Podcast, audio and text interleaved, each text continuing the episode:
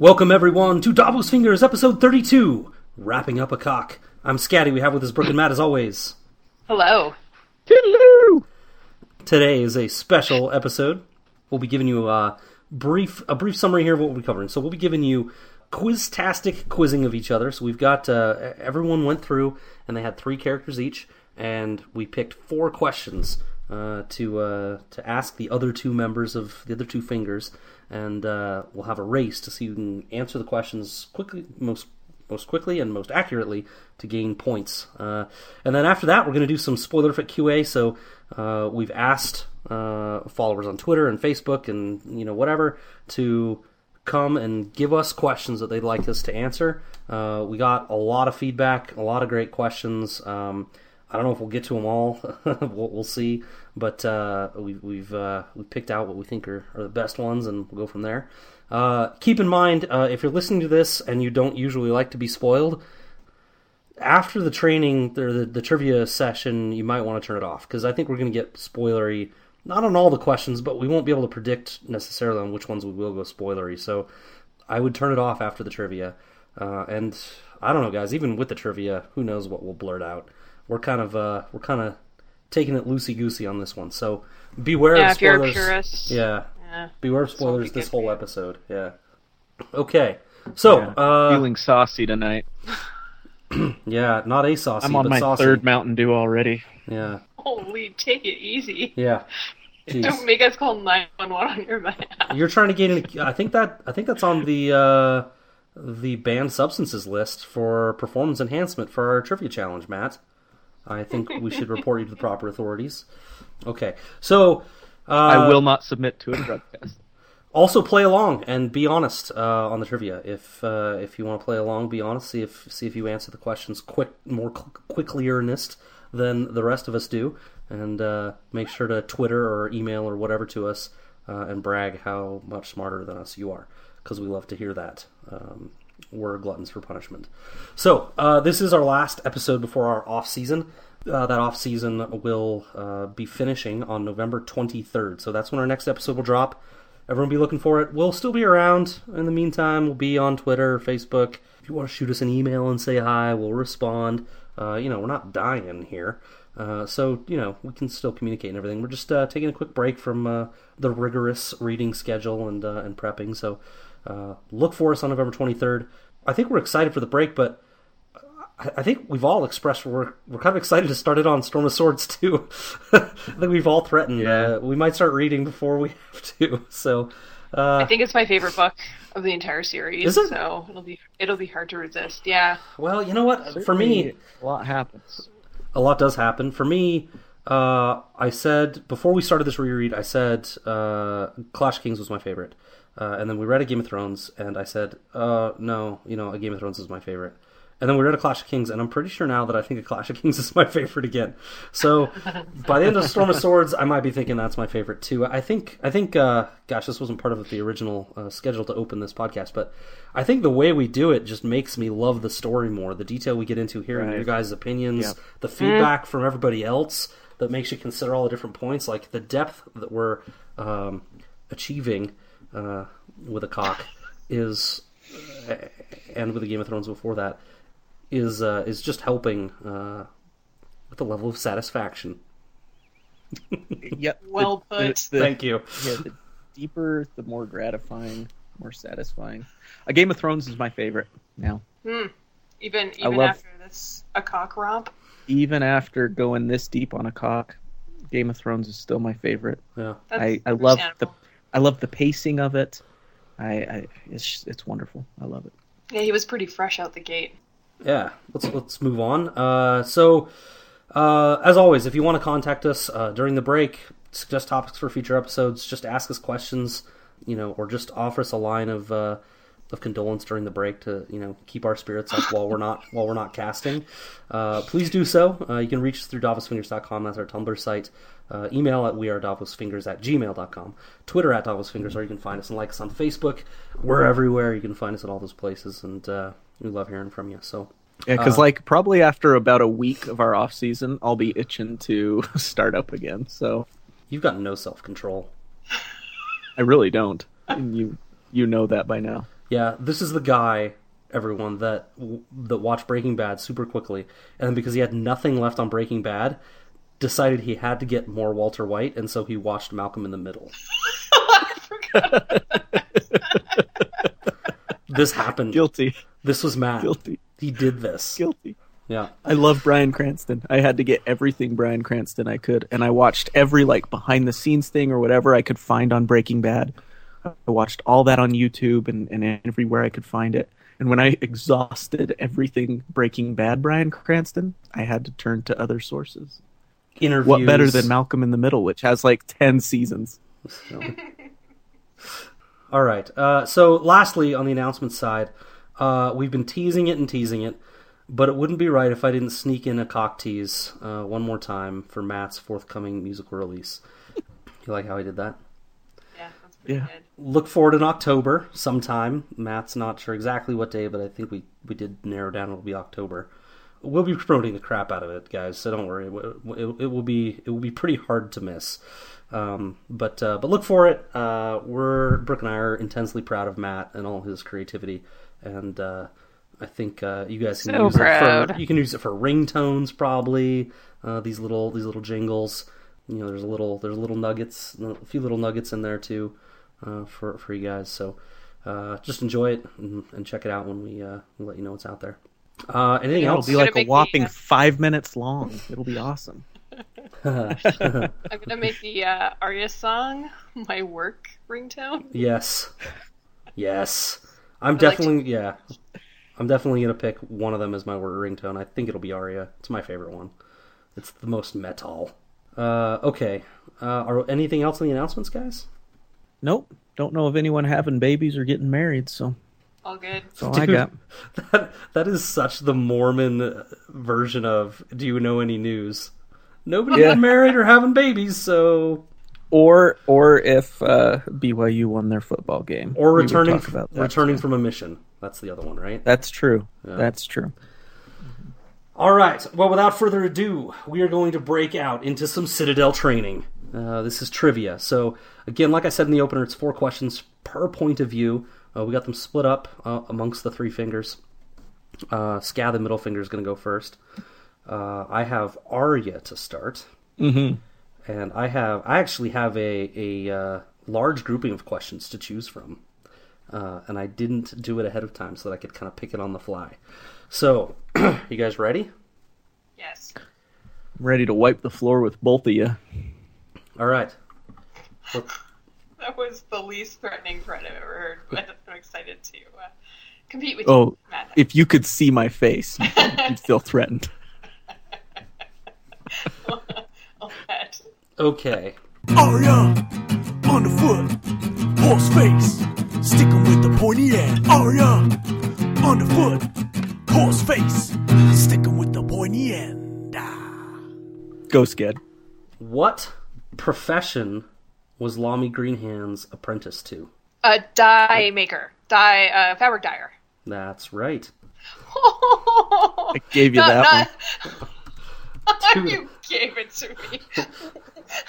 Feels pretty good down here on the floor. Dude, Wait, I'm gonna I- edit that out. Yeah. That did not come out right. do your knees You were hurt like, I'm gonna or mop the floor with you, and then I'm down here on the floor. no? I got it, but one. Well, I Yeah. almost said something else too about sticking a broom handle up your or a mop hand. now, now Uh, we're one- not in Okay. Harrenhal, Well. and she's not Arya. Uh, if I believed in karma, Matt, I would say that that was karma coming back to kick your ass. Um, okay. What does Arya steal and give to Weese, and what does he promise her in return? Uh, uh, uh, Oh, uh, um, uh, cake, uh, one of Hot Pie's um, cakes. no, it's a No, it's, it's- a it's a horn, a stuffed- silver a silver horn, drinking horn. That's right. And what does he plan to give her in return? Chicken dinner. Uh, yeah, share That's his what it share was. his caping. Yeah. Brooke, And I am off. what did you do? Reread the whole fucking book in the last two weeks? I thought these questions were tough. I'm actually Yeah. a little worried, Matt. Are you okay? Is the dude just making your hand shake? Usually I'm pretty on the ball, but I know. not this eve. No, I I I think expecting this. this. we give credit to Brooke. She's super on the ball tonight, Yeah. also. You're prepared. You're prepared. All right. Uh, Sir Armory, or Sir Sir Amory, sorry, Sir Armory. Sir Amory is on Arya's list, but he does not die directly by her hand. How does he die? Bear. Yeah, Yeah, that's right, Bear so. Pit. By a bear. Freaking got one. Jeez. I gotta pick a tough one. Uh, here we go. Besides Yoren, who was the first person to call Ari a girl after the party of Black Brothers to uh, leaves King's Landing? Uh, hot pie. It is not Hot Pie. No, it was uh, one of the captives. Uh, called her a girl, wasn't it? I don't know. Wait, if I if I guess once, is my turn over? I think your Or, like, if turns. Brooke I think gets your it turns wrong, over until Brooke. I don't know what happens then. I, we last time we actually awarded the question maker for stumping you guys. I don't know if we're doing that this time. We didn't agree to that or Ah. not. Yeah, I think But we I'll, should let- wait. Let me I'll let think you guys about- guess again. But whatever. Uh, wait, recognizes that she's a girl or calls her a girl? Uh, call. Oh, frick. Oh, calls. Okay. It's definitely somebody on the road, Yeah. and they're like, "Well, that's a girl," and oh, I can't remember exactly who. Oh, I know who it is. Who? Isn't it Yeah. Jaqen? No, Ah, it's, it's not. Jaqen. It's not Jaqen. Oh, it's Oh. not. It is one of the gold cloaks seeking uh, af- Oh, seeking yeah. after uh, Gendry, who says, "Hey, stand aside, girl." And the nobody's no, nobody's noted that she's a girl at all. And this gold cloak that they call Broken Nose just has some sort of perception and can see that Ari is a girl that nobody else Hmm. sees. Good question. Type of guy I'd keep my daughter away from. Broken Nose. Yeah. Sounds like he's maybe easily deterred. Broken nose. That's that's it for That was it. That was four, right? Yeah, that was Okay. four. we got so we got two for Brooke, one for Matt, and one for the Scad. Yep. That sounds about right. All right. I'm up with uh, Sansa's questions. Don't know when a prince will come, but surely he's a gonna come for Sansa Stark. Harry looking like a Tully, and her daddy killed a wolf. Is Sansa Stark? Of the Kingsguard, who is Sansa's preferred escort? Sir Arys. Correct. Bam! Arys so I I, I hit the. uh Oh man, I'm like confused. All right, keep going.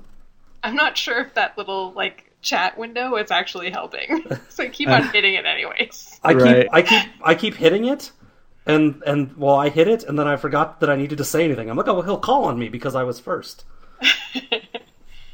Oh wait, did you say Arys? Sir Arys Oakheart. Yeah. It's not Oakart. Nope. Really? Oh, He's with Myrcella. oh. But before the- he the leaves, cute young one. Which one is it? it is Sir Arys. Before he leaves, right? Oh man. No, it's my bad too. I'm really off. I didn't even know the answer to my own question. Definitely not Meryn not- Trant. Who is it? I did multiple choices, but It's the gossipy one. Yeah. Yeah. I swear that was Oh. Arys. I'll give you a hint. Well, no, maybe I won't. Give us a hint. Brains on Mace. Oh, yeah, I still can't remember his name. Initials are BS. Oh, Balon Swann? Yes. Ah, Dude, I'm double I get checking that that. I don't think that's correct. I swear that's not right. I will check it. Check. Okay. All right. Next question. How did the Cleganes come to be in the service of the Lannisters? uh, they're Bannermen.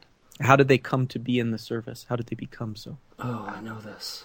I don't The- know. their father uh, rescued a Lannister with his dogs. That is correct. Good job. And they were given as a reward. They were given their own keep, lands, and stuff like that. I'm glad, I'm glad you gave it All to right. me. What did they rescue? What did he rescue them from? With his dogs, people, a No, lion. it was uh, it was like a lion or a bear or something like that. Uh, I can't remember. We'd have to look that up. I'm sure it's easier easy to find. You can look it up when you're verifying my last answer. Uh, I'm sorry. I'm so competitive. All right. what is the name of Joffrey's sword which he makes Sansa kiss before the Battle of the Blackwater? Oh, uh, Lion Claw? Oh, no, Heart's, uh, Heart Heart eater. Heart eater. Heart Eater. Oh, Scad got it. Damn. Oh, I had great multiple choice answers for this one. Lion's Tooth, Stag's Bane, Heart Eater, or Fart Smeller. Fart smeller. Yes, it only cleaves in an upward uh, arcing motion. Oh, I just looked it up. The Cleganes came in when it was a lioness. Saved Tytos Lannister. Jaime and Cersei's daddy. Tyrion's daddy. Oh, you guys are going to love this one. All right. You ready? Which of the Kettleblacks is named captain of Cersei's Red Cloak Guard not long before the Blackwater? That's Osmund. Cersei's Red Cloak Guard. Osmund. Not Osney. correct. Osfryd. I say Osney. Osney's not correct either. Dang it was it. Osfryd. Wait, did I say that right? Did I get that one?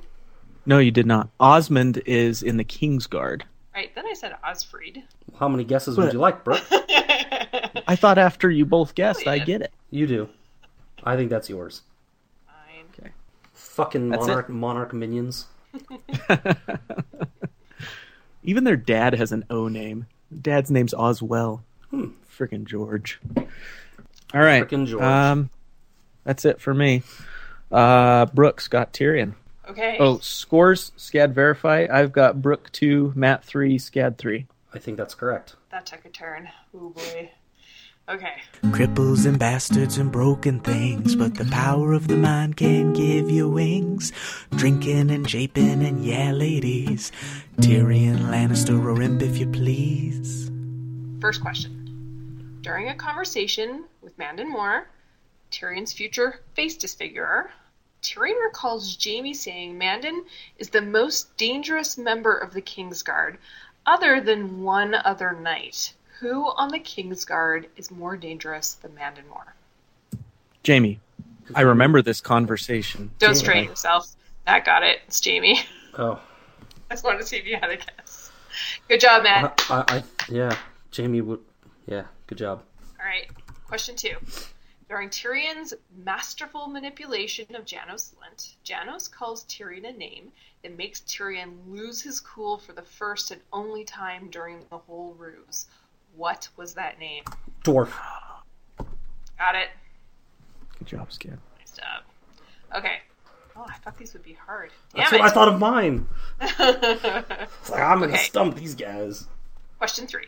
During Tyrion's rule as Hand, he hears petitioners. Fortunately for us, George had petitioners report to Bronn first, and then Bronn would amuse Tyrion with the best ones.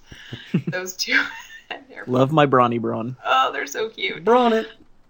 So during one such meeting, Bronn reported that bakers, butchers, and greengrocers were looking for protection because a baker had been attacked for charging too much for bread. What had the baker's attackers done to him? Baked him. Got it. Wow. Good job. That's uh that's pretty sick that you remembered that. I don't remember that conversation even. They baked him in his own bread oven. Like that new M. Night Shyamalan movie with the grandparents. oh And yeah. the trailers, he's telling the little girl to go get in the oven to clean it. that looked like it could have been good, but then I heard not great things about it. Okay, last hearing question. Multiple choice. Fill in the missing word in this sentence from Tyrion to Podrick Payne. The sentence is Look at me, Pod. It unnerves me when you talk to my blank, especially when I'm not wearing one. Here's your choices A. My belt. B. My crown. C. My codpiece. Or D. My tiny vest. Codpiece. Got it. well done. I don't remember that one either. Good job, Scatters. I guessed. Good job. Scaddington. uh, so Scatty, scatty, scatty, scatty, Scaddington. Was was that all? All right. Was that four? That was four. I think that's Okay. four. Yeah. Uh, cool. Then it's my turn to ask the questions. This is on uh, Branny Bran. Bran the man. Five, six, seven, eight. Brandon Stark, won't you come back down from that tower your mind's been flying from? Your legs don't work, but they don't really need to work when that third eye's showing you new ways unexplored. And the summer's gonna come, you know it's gonna come, summer's gonna come, and boy, you're gonna fly away. Brannis. Brannis the Manus. Yeah. Okay. Bran has a name date during a cock. How old does he turn? Eight. Eleven. It's nine. Damn it. Eleven. That's ancient in Star Matt, Brooke, Brooke, Matt watches. That's the one of show. those that- Bra- Matt watches the show. Okay. Whoa, whoa, whoa! That was that was a deep That was, a, cut, that, was, that was a low blow. That was deep. All right. Uh, Resorting to some awfully cheap tactics there, bub. just all to get in your head. All right. Upon arriving at Winterfell, what does Jojen want to see first? Uh, the crypts. Matt? No, the Godswood. No, the crypts. Godswood. It's mine again. It's the Dire Wolves. Yeah. Well done. All right. At court, Bran learns that young Benfred Tallhart has started a small company of cavalry inspired by the young wolf. They are called what? The um something. I'm just gonna have to guess on this first word because I don't remember it. The young hares. It's Brooke. I didn't even know they had a name. I remember Benefit. It's something hares. Benfred from the fight It, it's the Wild Hares. Dang it! I think really? I think we'll give it to them. Come on, come on, guys. What's wrong with that? Is it too? Is it too? Is it too bad? All right, I'll make this this last one. I'll make it easy. Little seed hair. The what? Oh, you're you're just questioning the the ferocity of the name they picked. Yeah, Yeah, lame. So Alright. is that one for you? I guess I got it wrong. So. I gave it to you. Oh, okay. I'll take it. That smells like favoritism. The young hairs. I don't know. It's close enough, isn't it? No. Or He felt he felt bad after. I feel like I've given you. You you know what? I can ask another question to take away one of my uh, one of my difficult ones. You want me to? You want me to? How about I avoid that question since it was close? I got. No, a, it's I got fine. a- I got it. I got it. I got it wrong. I got a couple extras. I'll avoid it. Okay. All right. Here's here's another one. Uh, Ned tells Bran that who was the greatest knight he knew. Arthur Dayne. Uh, no, um, uh, uh the white beard. Oh, god. Uh, No, it's it's um, Dayne. No, really? yeah. Oh, I thought it was, uh, what's his nuts? Selmy. Yeah, Barristan Selmy. Although in my answer I wrote down, or rather I think it was auto-corrected, uh, Sir Arthur Dwayne. Sir Arthur Dwayne the Rock Johnson. That's what I was just thinking too. Dwayne the Rock Dane. Uh, okay, one more. Uh, let's go with name the three Winterfell men destined to die according to Jojen uh, in the dream of the sea coming to one. Winterfell. Oh, I don't think he guessed Foxy Tan. No. No. Oh, was the guy who drowned? No, I don't know their names at all. So it was the Septon, it was Mikken, and, and it was the chunky guy. I don't remember. Scad. I give Right, you're right. You were on the right Cheers. track. It's Alebelly.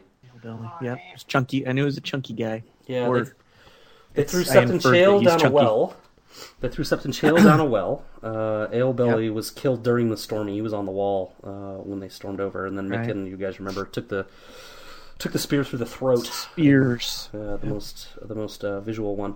Uh, interesting side note on Septon Chael. Some people, uh, I think it's not held by many, but some people think Septon Chael could be the hooded man in Winterfell because Septon Chael notes how good of a swimmer he is, and all they did was throw him down a well. So uh, I think maybe he survived. that. splashed. Yeah, splashed and swam or s- tread water and climbed out or something. God help, who knows? So uh, I think that's it for me. Um, I'm on to Johnny John. Let's see here. Where we're going up north where the winter's cold and the icicles bloom like the bluest rose.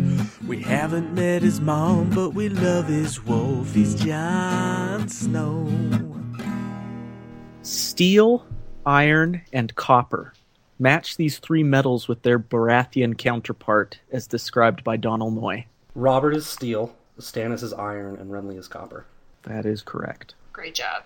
The true steel is Robert. The true steel. Yes. According to Gilly, how many wives does Craster have? Oh, jeez. 18. I'm gonna go with 18. Yeah, uh, 23. Oh, Brookie, so close. 19. Dang! Oh, that's a that's a tough one. Well, Gilly leaves, so. there you go. During the conversation with Jon, how many wives does Craster have at that time? Mm, okay, well. All right, this one's probably an easy one. Which is not one of the types of dragon glass weapons that Jon unearths? So, multiple choice knives, spearheads, arrowheads, swords. Swords. Arrowheads. Oh, swords. Yeah, that would It be was huge. swords. Good one.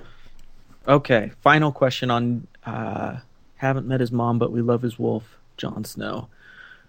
Qhorin and his men were delayed arriving at the Fist after encountering what famous wildling and think- his I think I merry band of men? I can give you the multiple choice answers I came up with if that will help. I'm gonna get it close. Ah, it's it's Harma Dogshead or Sharma Dog's Head. Rookie? Got nothing. I put that as one of my multiple choice answers, Scad, but it was actually Alfyn Crowkiller. Oh, that's right. Ah, dang it. Is it Sharma or it's Harma? Right? Harma. Harma Dog's Yeah. Dang it. Good question, Matt. Uh, that's my four. Nice. All right. Uh, Theon, ready? Oh, Brooke's favorite. Can't wait to hear her questions on this. I think you picked Theon so you wouldn't have to remember anything from his chapter. Maybe. Okay. I think also Theon the is a last one. what?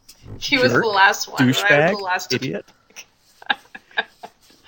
Okay. No, that uh, was Davos. You actually picked Theon. Yeah, you did. Davos was I? last. Yeah. Yes. Okay. Uh, ready? I'm ready. Yes.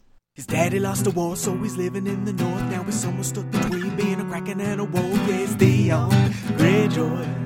With a smile so sly, put an arrow through your eye. Yeah, it's Theon uh, Greyjoy. Make a lady scream and a one to be a king. Yeah, it's Theon uh, Greyjoy. Loyalty speaks, but there's something there that rings. Yeah, it's Theon uh, Greyjoy. Well, the Ironborn of old could take salt wives against their will. The quote unquote real wives of these Ironborn were called what? Fishwives. Wrong. Oh. Rock wives. Oh. One for Brooke. All right. Brooke. Uh, number two. What base has Theon gotten to with his sister Asha? Well, it depends on uh, first base, right? Just no second. Second. Was first base your first guess? Yes, it was. But it, And you were wrong. He rounded first went straight to second. Yeah, Yes, I, he I mean, I, I don't even. I'm not even sure I remember what the bases constitute anymore. Well, that's what I was thinking at first too, and then I remember no, first base is kissing, Just right? kissing. Yeah, fir- first base Yeah. is definitely kissing. Second base is Is definitely like groping. heavy petting. Yeah. And Yeah. then third and fourth are up for interpretation. It's pretty like geographical. Uh huh. uh-huh. Okay. like here in Canada, it's under the parka. That was, that Oh. was a cool joke. Okay. it's a good Uh. joke. I was trying to think like, does second base even count in Canada? Because the parka is making any sort of petting not under the parka pretty not helpful. Useless. Still Yeah. exciting. okay. All right. Uh, question three. Two men combined gave Theon more smiles than his own father ever did. One of those men was Ned Stark. Who was the other man? Dagmer Cleftjaw. Dagmer. Oh, I gotta check the, the chat to see who got that first. I didn't even chat, so dang it, Scad Oh. got it. I get a point for following the rules. I'm a rule follower. Just so everyone knows, we're, we've also got our Skype chat windows open, and we are supposed to be like sticking in a character into chat when we answer, so we can determine tiebreakers. And I haven't been. Or funny words like cats or sex. Um, okay, next question. What is Dagmer Cleftjaw's most noticeable feature?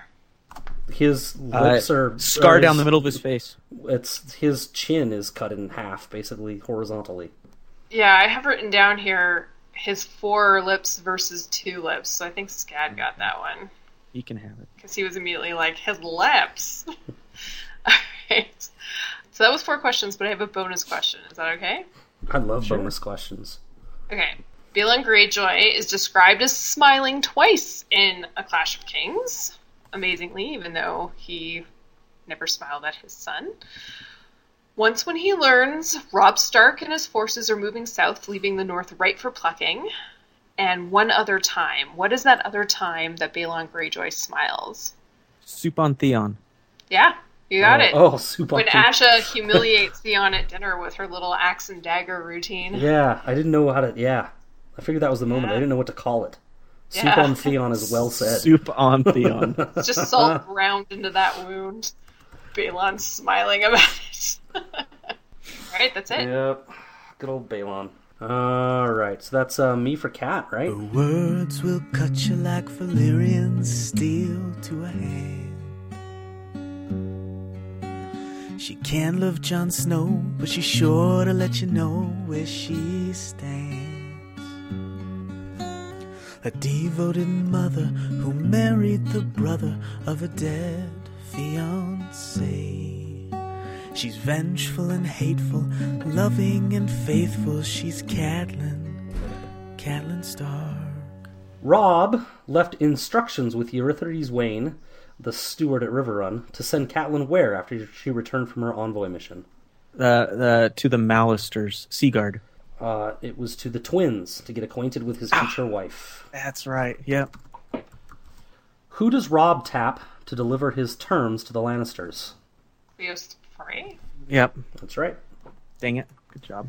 I don't think he really tapped him. I don't think Cleos had a choice. Well, that's what I think tap is. It's like, hey, you're going. Oh, You're in. fair. I don't know. Uh, what does Catelyn suggest to Renly and Stannis as a method for choosing a king? Rock, paper, scissors. A great council. Rock, paper, scissors. Great council is right. Uh, all right. Okay, one more, and then I have a bonus question if you guys want it. It's a fun one. Yeah, we do. Oh my gosh. Okay, so number four. Uh, who was the first person Cat confides in regarding Bran and Rickon's deaths? Brienne. Brienne. That's right. Uh, but you were Brooke's not typing in Skype. But I said it first. She. It sounded first to me, but I don't know whether there's any delay going on. Did it sound first to you, Matt? It did. Okay. Let me settle this. I am unflinchingly honest. Me too. All right. oh, I haven't been looking at, at Skype. Matt. Got a real problem, buddy. Brown hole? What is Matt, for those that can't see, is picking all sorts of names for butts uh, and m- male genitalia for his word to enter into the Skype window. It's, hole? it's humorous for those of us looking. Uh, all right, bonus question, which I think is hard. Maybe you guys will know it right away. We'll see. Uh, when Brienne wins the melee, she requests a rainbow cloak to be part of Renly's Kingsguard. He approves, giving her the rainbow cloak that he was saving for whom? Oh crap. Barristan Selmy. That's right. Yeah. Good job, rookie. What a good round there, Brooke. Uh, I believe that would be uh, it for would be Kat. now. And Matt's up with Danny. Silver hair and purple eyes, always on the go. Kicking it with the dragon kids and Jorah the Andal. She know just where she gotta go and won't be tarrying. Look out, Westeros, here comes Daenerys Targaryen. Okay, I had trouble with these Danny ones, coming up with ones I liked, but uh, we'll do it anyways. You think I don't hard have a now? choice. Wait until she's just sitting around in Meereen. Way to Those- really set it up there. Those are going to be some Yeah. boring ass questions. Uh, this is gonna suck, guys. I, I seriously had to go through the chapters like twice just to find questions I wanted to ask. Oh. Really? Um, what was the name of Jorah's second wife who bled him dry, then ditched him in Lys or Lys? Oh. Oh. I don't know why the name Kris Oh. Jenner just popped in my head. Kris Jenner. Uh, Close. oh, it's a It's high, actually it's a high tower. It's uh, Lenora Hightower. So close. Lynesse Hightower. Ah, Wow. I can't believe you even got that far. Good job. doesn't No, count. Therefore, worthless. But thank you, Brooke, for the accolades. In her vision in the House of the Undying, who does Danny see beckoning to her to come inside the red door in Braavos? Right? Rhaegar. Incorrect. Hmm. Sir Willem Darry, Oh, that makes Oh, more sense. right. Since little you know protector. he was in that door at some point. She's like, Yeah. Rhaegar, what are you doing here? She was like that at one point. Was that an ass play joke or something? Answer the question, Brooke. I, the innuendo has gone so far over my head. I'm just like, I'm just letting it wash over me. Okay, I'll try to tone it down. the thing that I'm most uh, sorry, pause for just a second. The thing that I'm most sad about with ending this book is the wonderful innuendo that we've had with the cock. It's just been delightful, not only between the three of us, but with everybody on Twitter, emails. Everyone's just really Embrace grasped the onto a cock, Yeah. embraced the cock, and um, Really worked the a cock. Mhm. yeah, Yeah. really worked it. Well done, Brooke. I feel like I mean, like a, a sauce has potential. It's going to It be does. a challenge, but I feel like us and our listeners are up for it. a sauce following a cock, it, it works. Yeah, If- After that, we're pretty screwed. We've it's only getting got weird, but Affic and a duid. Affleck could be stretched to a fuck, but it's a stretch. That's true. That's true. The only thing I could think of was Affleck, me too. Ben. but Affic is is good, Scad. God, I love Affleck. He's so great. Listeners, the other night, like two in the morning, Scott and I get an email. what, were, what movie were you watching? I was watching uh, Chasing Amy. Chasing Great, Amy. Yeah. Amy. Look at look at Ben's little chiclets before he had his work done. And then she sent us an updated picture of the Affleck with his Yeah, with his it's screenshots. Yeah. Screenshots from Chasing Amy and one from more modern times, and the difference is startling. Yeah, he had some major work done on his teeth, but it worked in his favor. Maybe we'll post those pictures on our references post for this episode. Yeah. All right. Uh, Back I to might, Danny. Two uh, more I'm- questions. I may watch Chasing Amy tonight. Go ahead. It was it was a lot of fun. I did it while I was ironing. You guys are learning about all my domestic um, endeavors around the house. I was ironing and watching Chasing Amy. I mean, that's, Anyways. that's time well spent. Times Indeed. Mm-hmm. Uh, Danny names her newly acquired ships after three famous dragons. Name all three. two. Balerion, Meraxes, and Vhagar. That is correct. Scaddington. Wow. Wow. Wow. Wow, indeed. Did you have them tattooed on your person? Oh no, How I just you I just that? I just googled it just now. No, just kidding. uh, no, Vhagar I struggled with. Yeah, I don't know. Just knew it. Got lucky. You'll become very familiar with them once you start reading The World of Ice and Fire. Talk about them a lot. Mm. A lot of other dragons, too. You'll get confused very quickly. okay, which of these is not a title given to Danny in the House of the Undying? So this is a multiple choice. First of all, Daughter of Death, Slayer of Lies, Bride of Fire, or Daughter of Fire? Daughter of Fire. Right, right of fire. It was Daughter of Fire. Ugh. Ugh. Fine. Guys, Heather is like tweeting us off the chain right now. With questions? Um, no, not really with questions. I think she's just tweeting nonsense at us. Because she knows we're casting at the moment. Yeah. OMG, are you guys recording right now? Yay for the final go at a cock. Give her hell, y'all. I think, yeah. We love you too, Heather. Shout out. Indeed. Uh, done with Danny. All right. Uh, okay, last point of view character of our Davos Fingers quiz is Davos. Yay! Eyes are crying from the onions in the hold. Save Stannis boy, save Stannis boy. Finger bones in a bag mean the truth will be told. Steady Davos, steady Davos. Question one. Davos's good friend Salladhor Saan has a self-styled name for himself. By what name hmm. does Salladhor like to be called? I have The no Prince idea. of the Narrow Sea. Oh, you got it! Wow. Where are you pulling this information from? Dude, I got I got a good memory. I, I didn't know whether it was King or Prince. Yeah, Prince of the Narrow Sea. Okay, question two. What does Stannis say when Davos tells him the small folk grieved for the death of Renly? What does Stannis tell Davos? Yeah, this is kind of like one of his premier lines. Maybe this was question was a little hard. Yeah.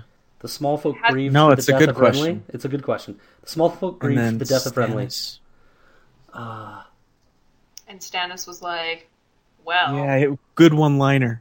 Yeah, it's a really good one. No guesses? Isn't it something about Put yourself in Maybe kind of a Stannis' shoes. joke? It was not a gay joke.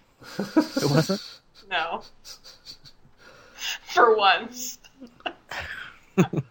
Uh, I don't know. I, I don't have a guess. Fools love a fool.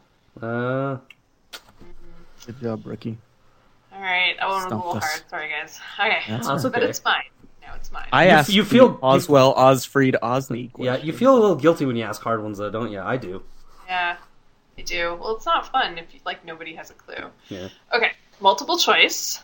What did Sir Cortnay Penrose not say when he treated with Stannis? I just Oh, love this is gonna so be good. Cortnay C.K. May the others bugger your Lord of Light.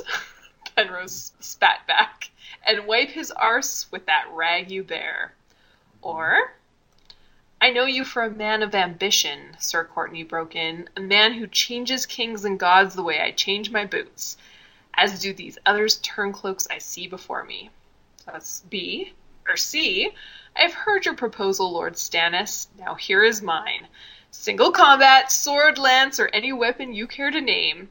Or if you fear to hazard your magic sword and royal skin against an old man, name your champion, and I shall do the same. Either of these pups would do nicely, I should think.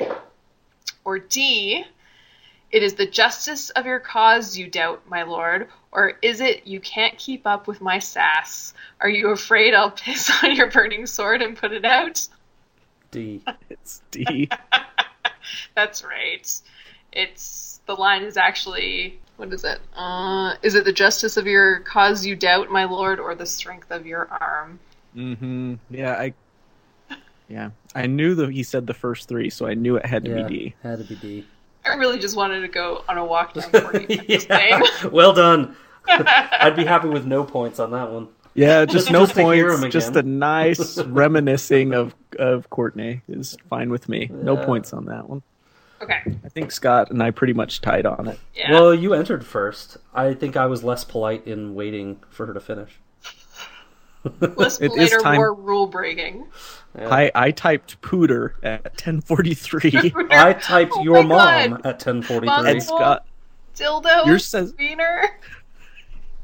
yours says yours says 10:43 because my timestamp says 10:44. Oh, really? Uh, mine says 10:43, but that's so all we based found a- on computer clocks, right?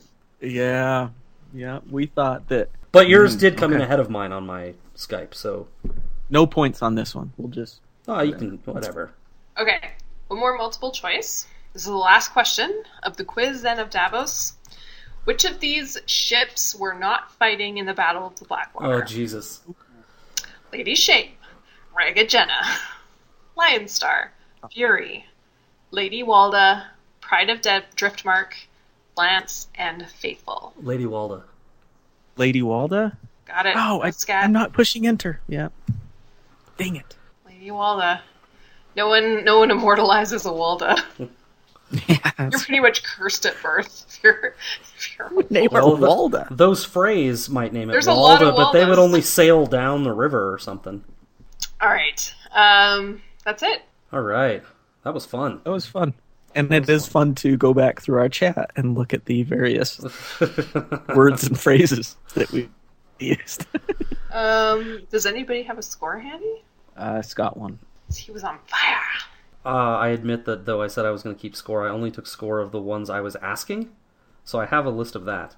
My counting, which could be off, is Scad at 16, me with 13, and Brooke at 7. Seven?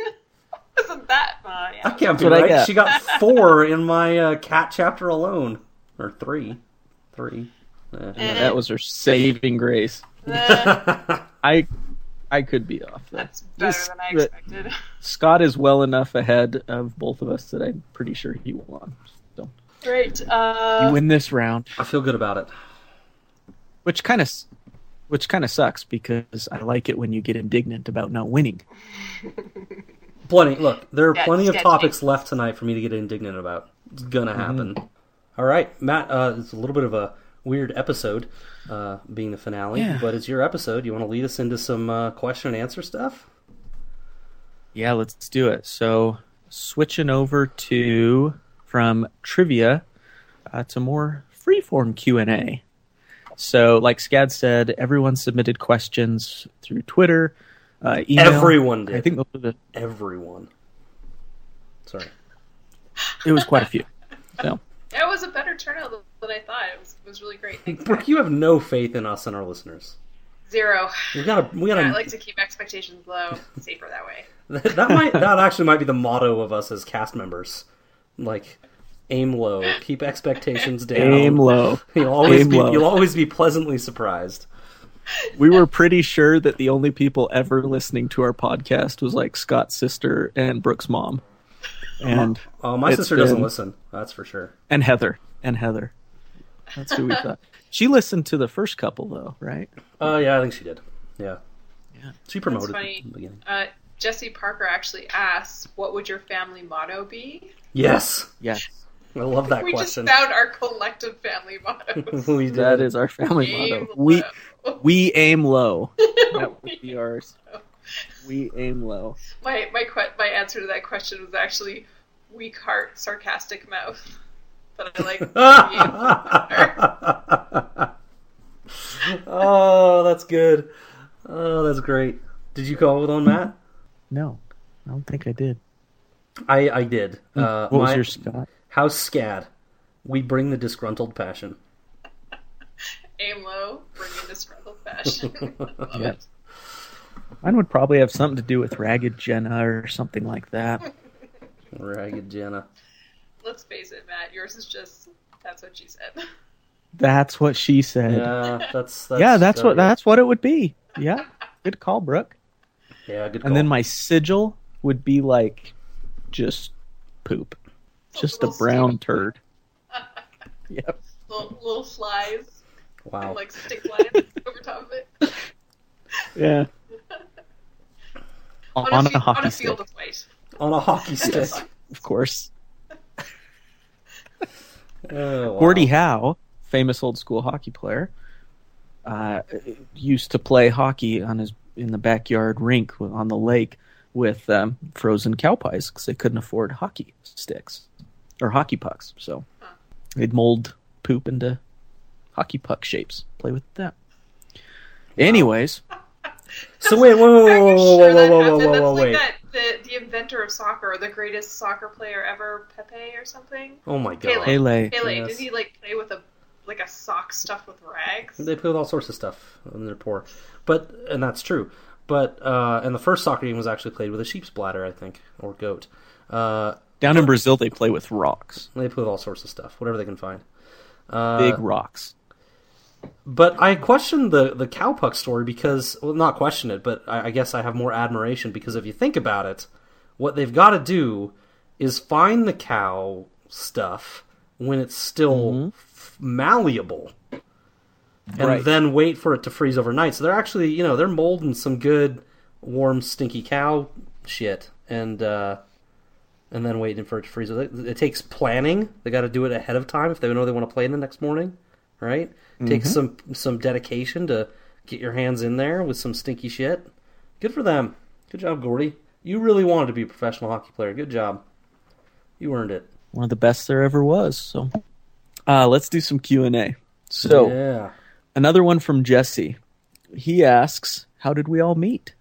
What's our, you know, origin story of Davos Fingers? Anyone Yeah. want to take a the first crack at it? I think I'll Brooke told this story once, at least a little bit of it. But go ahead. Well, I was actually I was actually thinking about like how we all got to know each other. Right. To Mm-hmm. give everybody a bit of history, we all worked for the same software company for quite some time. Scad and Matt still work at that software company. I jumped ship about six months ago. But uh, like like very typical stereotypical software company people, we all used IM or instant messenger instead of talking to each other face to face. Sometimes because we were in separate offices in separate cities, and sometimes because the guy sitting next to you was really busy. You didn't want to bug him, so you just IM. It's actually the perfect mode of communication because it also like fosters and encourages some super snark, and that brings people together. Really And I feel like that's what brought us together. Yeah. start I am conversations. At least me with you guys. I mean, you're in the same office. So. And Yeah. And I still communicate over IM more than we do face to face. By far, it's awkward talking to you face to face. I don't want to look at you. Yeah. No, but uh, yeah, because Scad and I started out working in the same office, so that's how we got to know each other. And with Brooke and me, at least, is Brooke and I were on the same team, even though we were in different countries. And uh, Brooks, who got me into this whole series, because I remember one time on a phone conversation, she mentioned that she was rereading this book called The Game of Thrones in preparation for a uh, television show that HBO was making about it. Oh God, I was so naive and hopeful back then. Yeah. And so I got into it uh, about that time, and Scad, you got into it just, I think, as we were reading, I was maybe like a half a book ahead of you, like the whole time. We were like almost reading together. Yeah, that So, sounds yeah. about right. Yeah, I, I, yeah, or I think that, I think that sounds about right. Um, I, I think I think Brooke recommended it to me as well. I, I th- uh, Brooke and I were not on the same team, but we did talk. I don't even remember why. I think I think We worked together. yeah, we worked together on some things. Yeah, and then I, I remember I remember we talked at one point. Like I was I was just talking about my sister and her uh, her writing and stuff, and you showed interest in general in writing and and and being an author and um, and so I was ta- I remember talking to you about that, and that's when I was like, this person's cool. This is somebody at work that I could be friends with, and um, Yeah, I am. yeah, And look what happened. and and, I- and now I regret it every day since. Uh, but but but yeah, the, the I think I think I think Brooke's right. The the IM conversation just continued, and we ended up learning that we were we were all compatible with a lot of different things, Battlestar Galactica, and you know Lord of the Rings, and just all general nerdery, you know, overall, and. I don't know how Brooke finds all this shit, but she'd send like random Star Wars gossip. arts and crafts to us. I'm like, we need to buy that, and like, you know. So yeah, we just kind of we just kind of got together on all sorts of those kinds of discussions, and then eventually, um, we actually, um, we actually started we actually started an ill-fated blog, which I don't. Do you remember that? I don't even know if it's still up. All it was was copy and pastings of our IM conversations. It was copy and pastings of our right? IMs and email conversations. Uh, yeah. Yeah. and we uh, we post them on the blog, and we're like, we'll catch up. I remember this was right before right before my son Mary was born, and I said, okay, before my before Mary's born, I will uh, copy everything onto the blog, and then we can just maintain it as we go forward. We can just post to that instead of these Skype and, and email conversations and stuff. And uh, and I never caught up. I did like I don't know a few weeks worth, and I never caught up. And then my son was born, and I never realized how little time I would have. And uh, I think that thing it's still probably out there. I never took it down or anything. It's still probably there, but Yeah, it's it's sitting totally defunct. Like we haven't posted to it in oh, well, I gotta hunt it down. Years. two years or something. Yeah. Yeah. But I remember the clinching moment for us, and then we'll move on. Uh, the the moment that we kind of realized, I think, that the friendship really, like the roots of the friendship, started to grow. The seed was planted for the three of us together. Was the still the the single time that all three of us have been together? Yeah, we've only been together that- one time. yeah. yeah, physically, all three of us together in the same geographical location was that work dinner. Oh, you guys remember? Yeah. So, like, we were with a big group of people at this fairly nice steakhouse in in Calgary, and uh, Scad, Brooke, and I ended up at kind of the end of the table. Do you remember? Yeah. And and you know the we'd all had kind of our individual relationships with each other, but the three of us really hadn't started our our friendship and conversing amongst the three of us together. And it all started there. Like all I, I don't remember much of what we talked about. I just remember laughing so, So hard, my stomach hurt. Like Yeah. just that whole night. Like those the other people who were at the dinner with us might have might as well have not been there. Like Yeah, i don't true. remember I interacting with them at all. It was like the three of us were our own little clique at the end of the table. Yeah, we were real jerks. It was great. You guys it were was really awesome going hard with the Monty Python. it was i remember Yeah. there's a lot of monty python Yeah, i feel like the whole time I was just trying to like one up Matt and and, and make the better jokes on the Monty Python, um, which you or the better probably did voices or whatever. Oh, I doubt it. But uh, yeah, I, I remember the Monty Python. I remember sitting at the end of the table. I remember having a delicious steak, and Brooke probably had something else that was stuffed with something else. Some salad or something. Yeah, something non non meaty. But I think it was, Something it my was- food eats. yeah, it's this chain in Calgary called the Keg, which is like fairly nice and stuff, but I literally just had to order side dishes. yeah. Uh, yeah, that's tough. That's tough there. I mean, it, it's a it's a beef town. There's a lot of cow. Yeah, it's not as bad as people would, as I would expect. But uh, then I go to a place like Toronto or Vancouver, and it's like, oh, just like skipping through the streets, vegetarian restaurants on every corner. It's magnificent. Uh, I, I would just add, uh, if you want to know more about us, uh, Brooke put together the Meet the Fingers page at davosfingers.tumblr.com forward slash team. Uh, and it's just got little little nuggets about us and stuff if you want to know some more personal stuff about us too.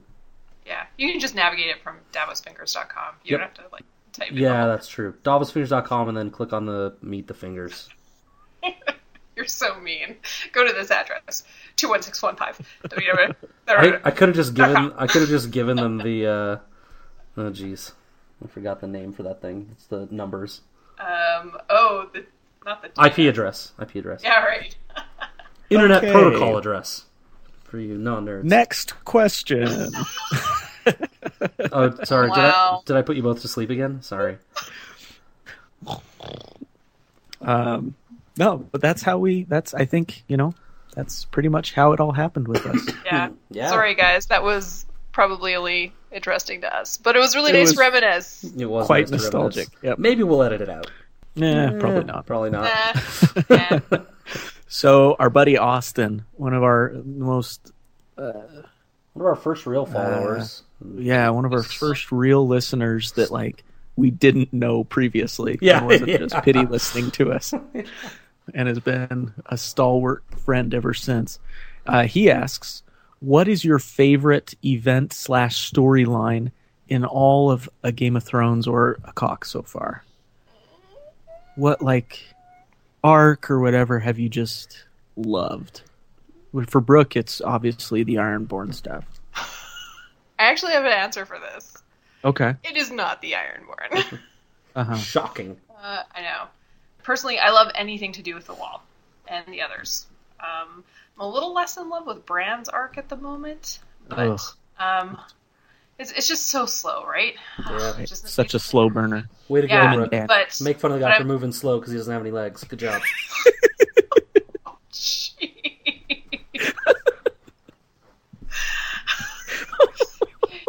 you gotta crawl before you can walk. I mean, drag your Oh, jeez. lifeless legs behind you before you can walk, Bran. Okay, uh, yeah. So, but but I love everything like north of the wall. I'm totally enthralled by the wall's origins. It's like existence itself, and of course the Black Brothers. So that that is like if, if I had Cheers. to live in Westeros, I'd be You'd freeze your ass off at the obviously wall. I wouldn't be allowed to join the wall, and my place there would be. The, the roles I could play up at the wall would be pretty limited. Yeah, you could. You got. You I got some good know. choices. You could be a Mole's Town whore. yeah. You Right? I was could just be gonna a say, you could Craster's go to wife, Mole's Town. or you could be you could be a spear wife. You could be a badass spear wife. But I think your your I house just- your house words make me think that's not a good option for you. it's true.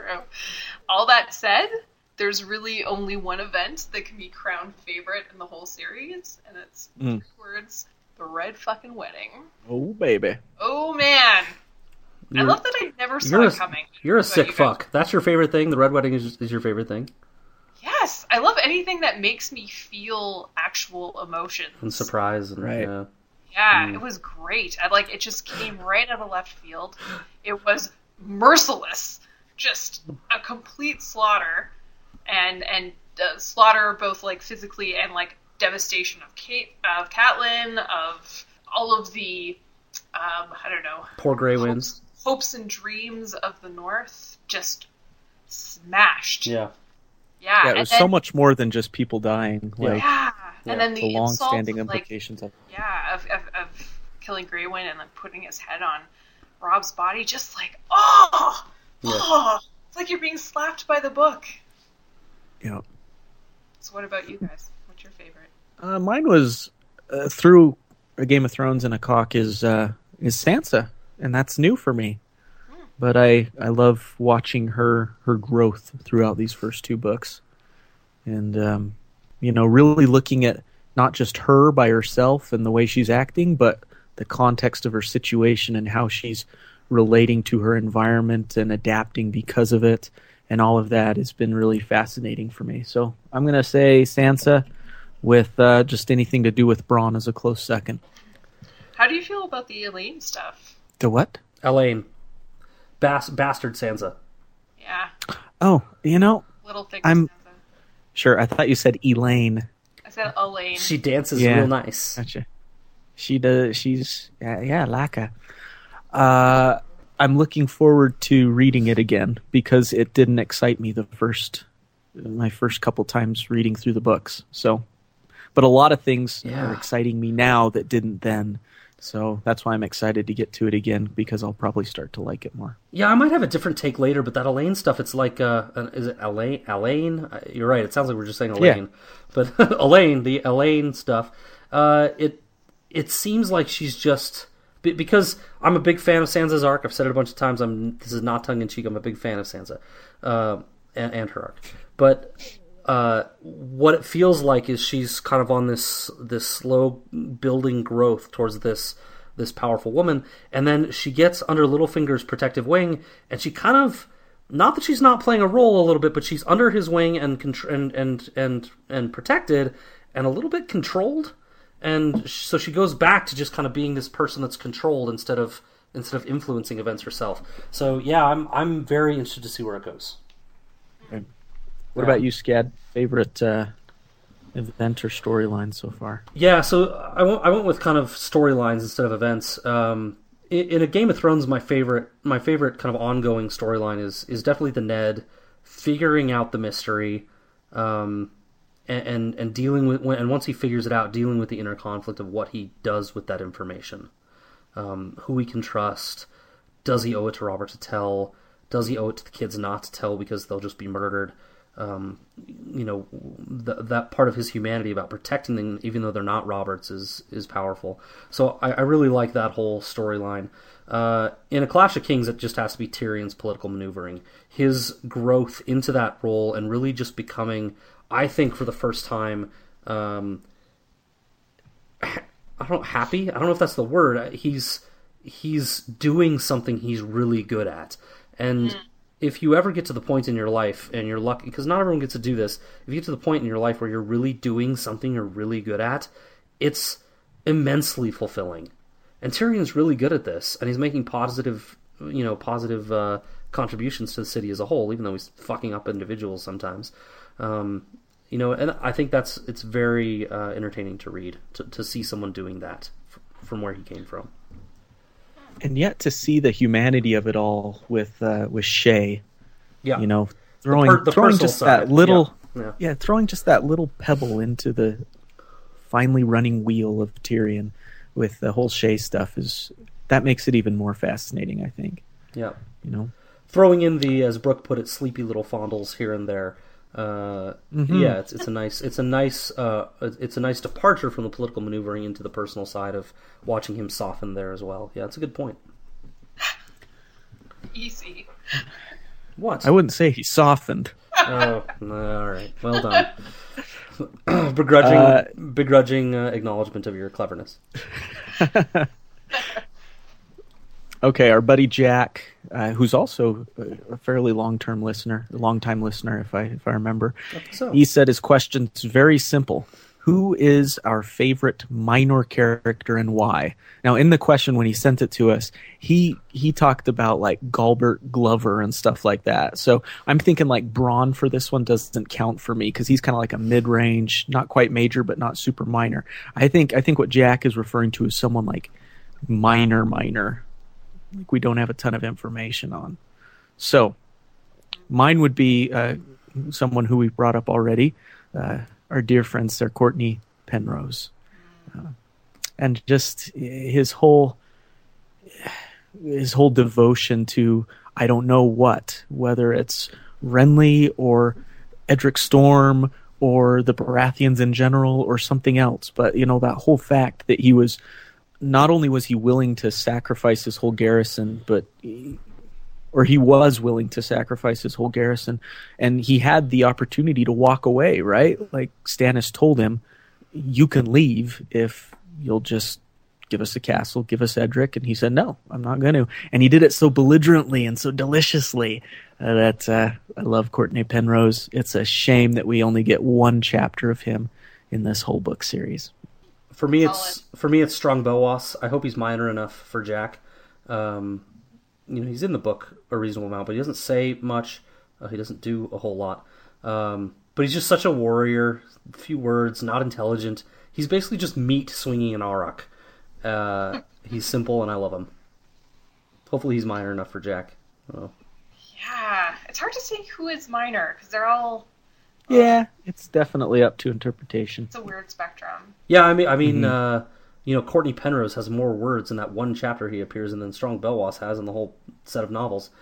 But but I would still consider Cortnay Penrose to be a more minor character than Strong Belwas.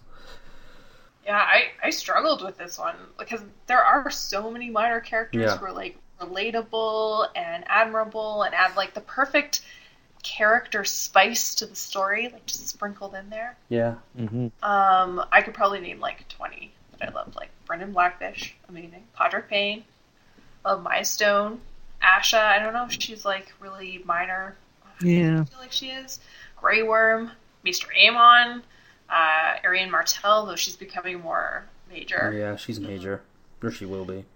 Yeah, she will be. Um, but uh, I would say my very favorite, and this one was tough. I like I thought about it for probably like two, three days, guys. That's a lot for me. That's a lifetime.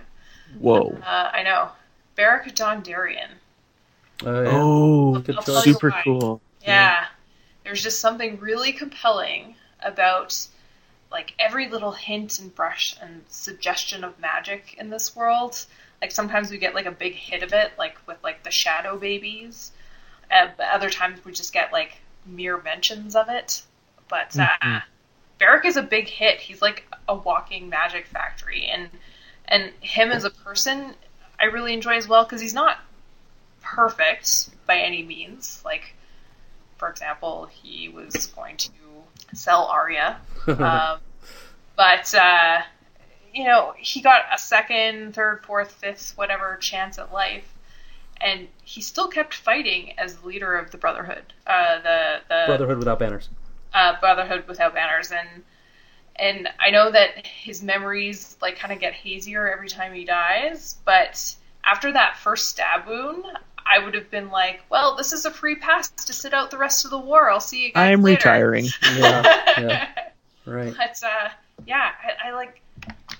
I know Matt, you hate horror movies, but I love horror movies. Scad, where do you stand on the horror movie? You like Uh, some, right? Skip? I like them. Uh, um, well, are you talking about like silly horror movies or like really No, like? real horror movies. So I don't I don't love gore just for gore's sake, but I like thrillers and suspense. So that that's where I stand. That's fair. Well, I feel like Beric Dondarrion is a horror movie within this book, and uh, like like towards the end where he's like just like wearing that last kiss like like an abused pair of pantyhose. Ugh, so great. I could read about him forever. Nice, good choice. That's a good answer. Oh, Yeah. and, and hot pie. And hot pie. I'm a little disappointed that Scad didn't mention Poxy Tim, but I understand. He's the not a minor love. character. He's Azor Ahai. True, I stand corrected. Uh, next question, or Brooke, do you need to go refill the mug? No, I'm okay. All right. I think so. Um, House of Black and White at Valar Morgulis asks, "What was your overall impression of Arya's Riverlands and Harrenhal arc?" Hmm. hmm Hmm. Um, knee jerk. It's just depressing.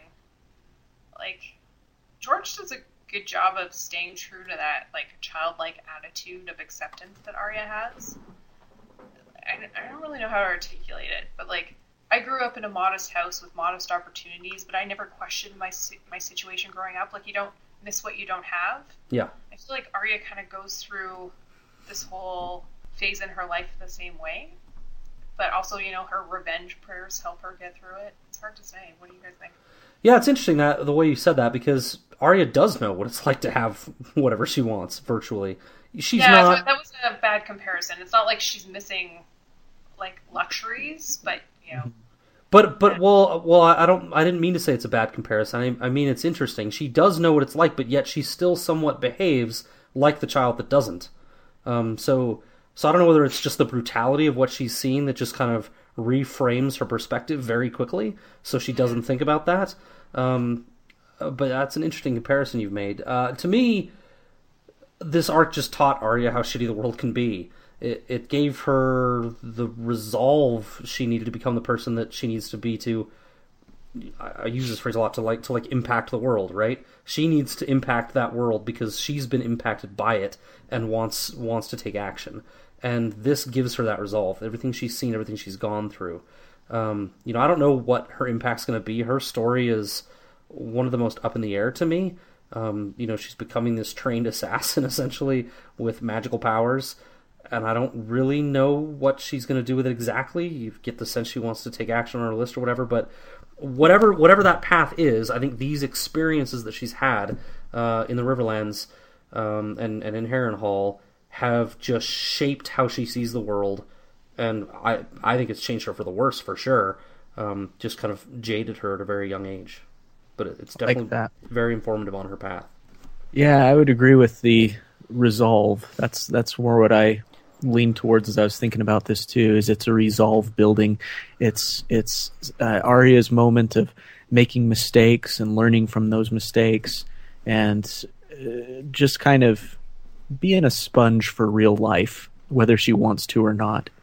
Um, as far as her storyline, I agree. I, I kind of maybe we'll get to headcanons in a minute, but this seems like an okay enough place to bring it up. For me, I think one of my headcanons with all the Stark kids and one of the major plot lines is going to be rediscovering their identity as Starks. Uh, you know, with Bran being with Bloodraven right now, I think he's kind of getting away from being a Stark maybe a little bit. Uh, Rickon and Skagos never really won't even have any real formative memories about being a Stark. I think Yeah, I don't think he knows what it Um, means to be a Stark in general. Yeah, right? Sansa with the whole Alayne thing, and now with Arya already having gone through so many different identities, and now with her faceless man stuff. I think one of the big plot lines in the end of the books is going to be the Starks rediscovering who they are, kind of, or rediscovering their identity as Starks. That And I think that'll be super poignant for Arya, yeah. especially more so than maybe the other three. I would point out, just in case the reader's forgotten, Robb does not need to rediscover this. He has his Stark identity sewn to his shoulders. Too Oh, soon. sh- And hey, maybe maybe we'll see, you know, related to that, some Lady Stoneheart and all of this. That'll be interesting to see if maybe she re-encounters some of her children and what that'll be like and stuff.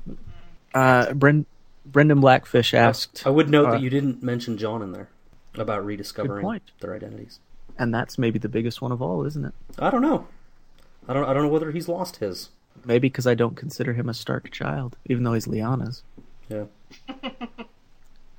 I, I looked at a poll. Uh, Brynden B. Fish did a poll, uh, oh gosh, last year maybe, a while ago, about what people think about the various theories and, and asked them to weigh in with percentages. And uh, RLJ was like 93, 95%, somewhere in there. So, you know, it's not quite as certain as gravity, guys.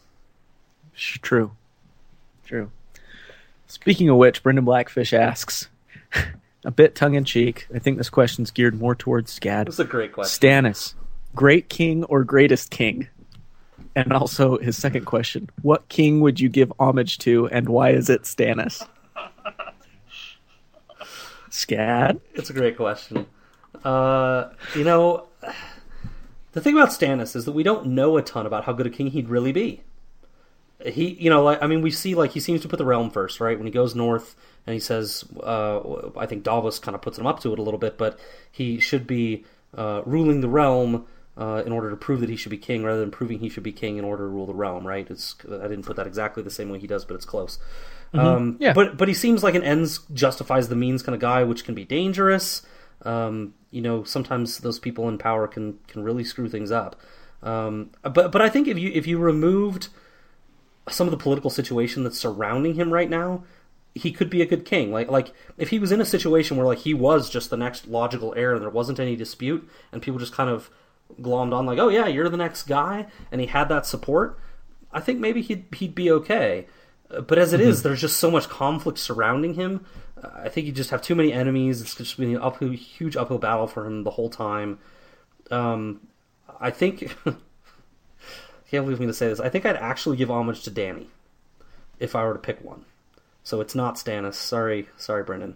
Uh, it is. It's not what I want to happen as a reader either. But uh, I think she kind of makes the most sense. Like you have to think about when when somebody becomes king and and who is going to be given homage, like what it really means for the near future. Because most of these people, if you like pick a commoner or somebody with a lot of conflict, it's just going to be more war, right? And I think uh, you know they've they've Westeros has been on some tough times for the last ten or fifteen years, and I think maybe you get back to the Targaryens if it's a sane one like Danny might be.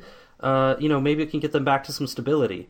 Danny's got a lot to prove. Look, I'm not like her arc is still not completely written. She's mm, some might say she's losing it a little bit, but I think in general her heart is in the right place, and a sane Targaryen with dragons might kind of stabilize Westeros a little bit. So if I were just a random dude who I'm choosing to give homage to somebody, maybe I'd choose Danny for that stability reason. Okay. Brooke, Um, any thoughts on Stannis in general? I didn't Or- really think outside the box on this one, but I like uh, I like Scad's answer. Um, Yeah. I, I agree with what you were saying there at the beginning, Scad. Like Stannis is the most predictable yet most surprising character in the entire series, Yeah. and that makes him like dangerous and probably a poor king, unless he had Davos as his hand, which is funny because of the the hand thing.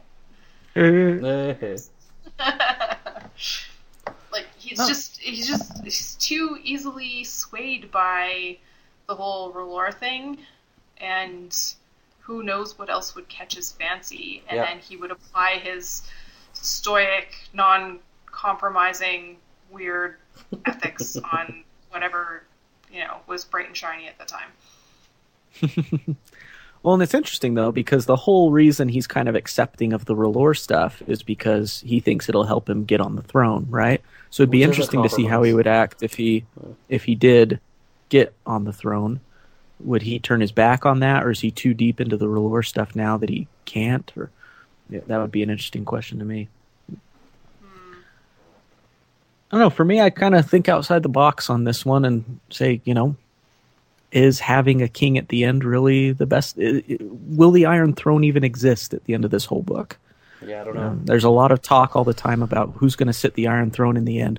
Well, maybe there's not even an Iron Throne. Maybe that's part of the story that everyone's vying for the Iron Throne, and in the Yep. end, it doesn't matter. You until know, until 300 years ago, there was no such fucking thing, right? right? And so I, For- for that's- thou- maybe tens it's, of thousands of years or more, whatever, how long, however long, there was no king at all. They were just feudal kind of There kings, right?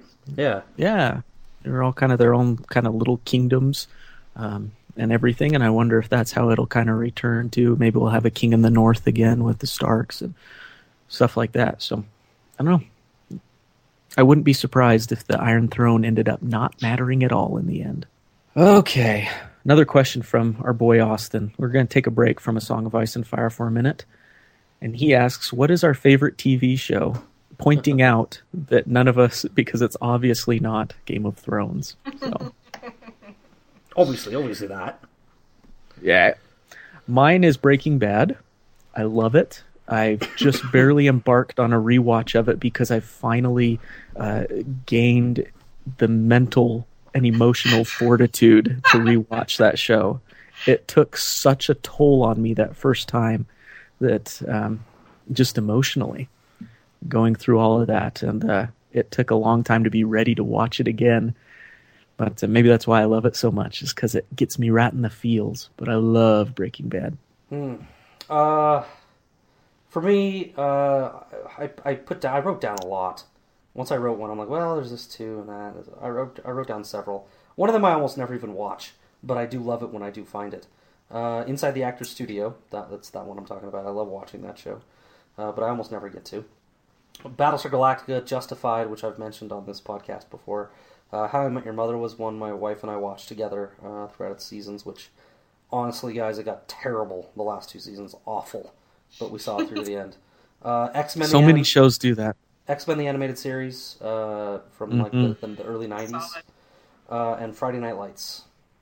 All stuff that uh, I've loved over the years. Okay.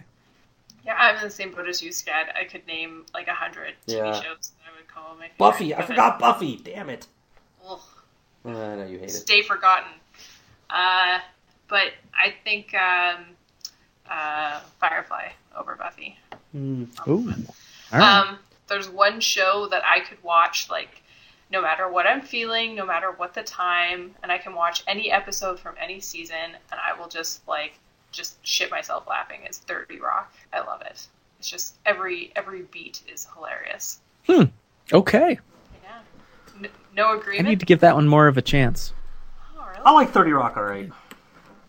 Oh, really? Sorry. I need, Yeah. to, I need to give it more of a chance. I, I really haven't watched it much, but you haven't steered me wrong. Well, no, you have steered me wrong before. I have. That I- weird I- Scot Scottish romance time uh, travel. series. Outlander. That's the one. What was it called? Outlander. Yeah. Uh, Don't do it, Scad. Don't do it. Amazing. Don't even start. I'll check So it out. I, I trust in Brooke. I'll, ch- I'll check it out. I trusted in her too, and look what she did to me. I have good I have good experiences when I trust things you both agree on. I've started Breaking Bad and Archer, and they're both phenomenal. Oh, Yeah. Archer's. Oh, Archer. Archer's up there for me. Yeah. It's another one or just any episode is going to be Yeah, you can just put it on at any time, any episode. It's never a be bad show. Yeah. Venture Brothers. Oh, Venture Brothers. Yeah, it's a good one. Yeah. Brooklyn Nine Nine. I've been enjoying for the past couple of years. Parks and Rec, of uh, course. Yeah. Yeah. Never got So into many- Parks and Rec. Oh so funny. Community So- was hilarious. I liked Community a lot. Oh, so good. Yep. So good. I use the past tense. It's still on. Actually, it's on Yahoo Screen or something, right? I think Community. I don't know. Anyway. Maybe. All right, enough of that. Who's your mo- Who's your most hated character in all of A Song of Ice and Fire? I'm still a little undecided on this one. We know Scads is Luwin. No, it's not. I like is- I like Luwin. I just think he could have done better. Yeah. See, there's a difference. Like, who do you hate to the core, and who's just question? Whose decisions do you question? Yeah. Not agree Well, with. also, where So, are you there's a coming at this from? Do you hate the way that George has written them, or do you hate the actual fleshed out character themselves? I think you hate I think character. where Austin Cummings from is the second is the latter. Okay. I don't hate. I don't think I hate any character he's written. That's that's They're all most are wonderfully written. right? yeah. I, I can't come up with one I hate that he's written. I don't think. Quentyn maybe, Uh, but uh, yeah. For me, it's you said Cersei. Yeah, Cersei's on my list. I, um, I I've always said Joffrey. In fact, if you go to the Meet the Fingers page uh, that I gave the IP address for earlier, um, I think my Meet the Fingers page says Joffrey for this. But but I've noticed during this reread that it's lessened a little bit because I see him more of as like an affected character. He's just he's been influenced by Product of Cersei. yeah exactly and and those around him and uh, so uh, I don't know if I hate him as much as I used to. Uh, so Cersei's on my list. I also kind of just hate Lysa. I pity her a little bit, but I also hate her. Um, so there's that, and I don't like Marillion much either. Screw that guy. Hey guys, keep going. Ask questions or something. I'm going to be right back. Okay, Okay. but we didn't get your most hated character. Uh, Gregor Clegane is my most hated character. Oh, that's a good one. Really? He's hateable. Yeah, but he's kind of like, like he doesn't have a lot of depth, right? Like we don't really know. That, that's actually one Brooke that might be a candidate for your first version of that question. Have you hate do you hate the way he's written him? Gregor is one of the few characters that has been given very little depth, right? And so maybe you just hate the way George has portrayed him. Uh, yeah, well, but I think it was deliberate the way that he's portrayed him. So Yeah, maybe. Uh, yeah, it's hard to like. He's, it's almost like he's not worth hating. Like he's just a big, huge, pure evil bully, and it's by default everyone should hate him. No one should be like, mm, Gregor Clegane, Yeah, so dreamy. true. yeah, uh, I don't know, but that that's fair. I mean, Matt is pure of heart, so of course he would hate the most evil character. Uh, oh, pet dragon or pet direwolf? And which dragon direwolf would you would you like? Dragon. I mean, dragon. There's So many different things you can do with the dragon. I went direwolf. and I realize Okay. it's not probably going to be a popular opinion. But if you get the, I, I- it's it's kind of uh, it's kind of theoretical. If you get the mental connection that the Stark kids have with their direwolves, I'll take the direwolf because that's cool, right? Being able to like get in their brains and like become one with them, um, I think that's awesome. Cooler than riding a dragon? Uh, maybe More for maybe the not. emotional the, connection. the emotional connection. You have a lifelong best friend that you can connect with on a level different from anything else. And maybe we haven't seen much, to be honest, with relationships with dragons yet. Maybe there is something similar that happens, but um, for what I know, yeah, I'll take the direwolf. You can also take a direwolf anywhere. That dragon, you know, pretty conspicuous. You know, you can't leash a dragon. Do you guys have Right, a favorite were we? dragon? Yeah, Nah, um, I Matt, did you answer that, dragon? Dragon for me. I don't know that I have a favorite, so I haven't seen enough differences in personality to you know really differentiate between them, Yeah. other than what color they are and stuff like that. You know what I mean? Yeah. Okay. Uh, have we have we talked about the weirdest Song of Ice and Theory we've ever heard? We haven't. Mance Rhaegar. By the way, uh, I, I told you I looked at that uh, that poll that Brynden B. Fish did about uh, where people weighed in and there were percentages of everything for things that they believed. Uh, Mance Rhaegar was one of them, um, and it was called Mance Rhaegar, and uh, it was I think it was like two percent of people or something. It was pretty low. I'm one of them. Want well, you can. That's that's what I'm saying. You can turn the tide on this. Write it up. Write it up in the off That's- season. That's one of my goals in the off season is to actually pr- produce a, a written Davos Fingers work. I offer no guarantees though. All right. So you said Mance Rhaegar. Mine is uh, I don't know that it's it's weirdest. Um, Mine is Poxy Tim as Azor Ahai. oh, fine. That's something reasonably good for this. Anyway, so I remember most of it. So it's it's not necessarily the weirdest, but it's the one that I think is the weirdest that people latch on to, which is R plus L equals Danny. Just the timing doesn't work. The geography doesn't work. The storytelling doesn't really add up. Uh, I just don't. I don't really. I don't really get. I don't really get the fascination that some people have with it, and they kind of stretch. they kind of cling to it a lot and get kind of a little defensive about it from what I've read. So uh, it's not maybe the weirdest one, but it's it's the weirdest one that I think lives and has a reasonable following. I don't know that I have one. I was really trying hard to think of a good tinfoil theory. Syrio Forel's Jacques and Hagar, but that's not completely outside the realm of imagination. So I don't know. Yeah, I think that one's I think that one's reasonably believable. We got a question uh, somewhat related. Yeah, we'll to get to that. Yeah. Okay, you're gonna get to that one. All right. Well, I wanted to do kind of. I wanted to do a giggly one. Uh, you guys want to do throw, throne bone, or stone? Yeah. Yeah. So our buddy Scott sent us in this wonderful question. Brilliant. It's called. It's a game called Throne, Bone, or Stone, and then he went through and based on what he's uh, gleaned from us listening to the podcast regarding characters that might mean something to us. He's identified three characters for the three of us, each of us, and he wants us to choose out of the three characters he's assigned to us who we would throne, who we, or in other words, who we would want on the Iron Throne, um, who we'd like to bone, and who we'd like to stone, or in other words, kill. Okay. Oh, I thought that was who we'd like to get stoned with. oh, I gotta Uh, read you my I'll, I'll now. also accept that. I'll also accept that. I'm teasing. Uh, Brooke, you're listed first on his list, so I'm going to give you your three, and then you can give us your answers. Brooks were Robb Stark, and he, he graciously aged the characters up for us so that if No they need. were our bone, Brooks like I don't care. Uh, Robb Stark, aged 18, Sandor Clegane, and Qhorin Halfhand. Who would you throne? Who would you bone? Who would you stone? Yeah, great question. Scott Brown, you are a delight. hmm I would throne Qhorin Halfhand. He's an amazing Nice. character who's wise, committed. He's beyond honorable, and he'd clean up the Gomorrah that is King's Landing, make short work of any upstart kings. He just take care of business on that one.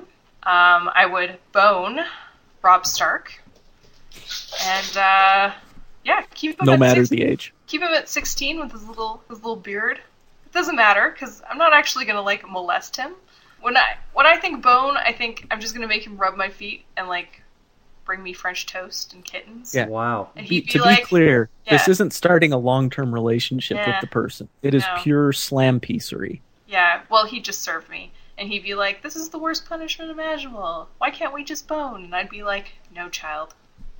Go fetch us some catnip and wine." That's how that would go down. Brooke, you've got some awesome fantasies. Yeah, thanks. Uh, and uh, yeah, and unfortunately, I'd have to kill Sandor, which I mean, he he deserves on one hand, but he's also a little bit redeemable. It's hard to say, Yeah.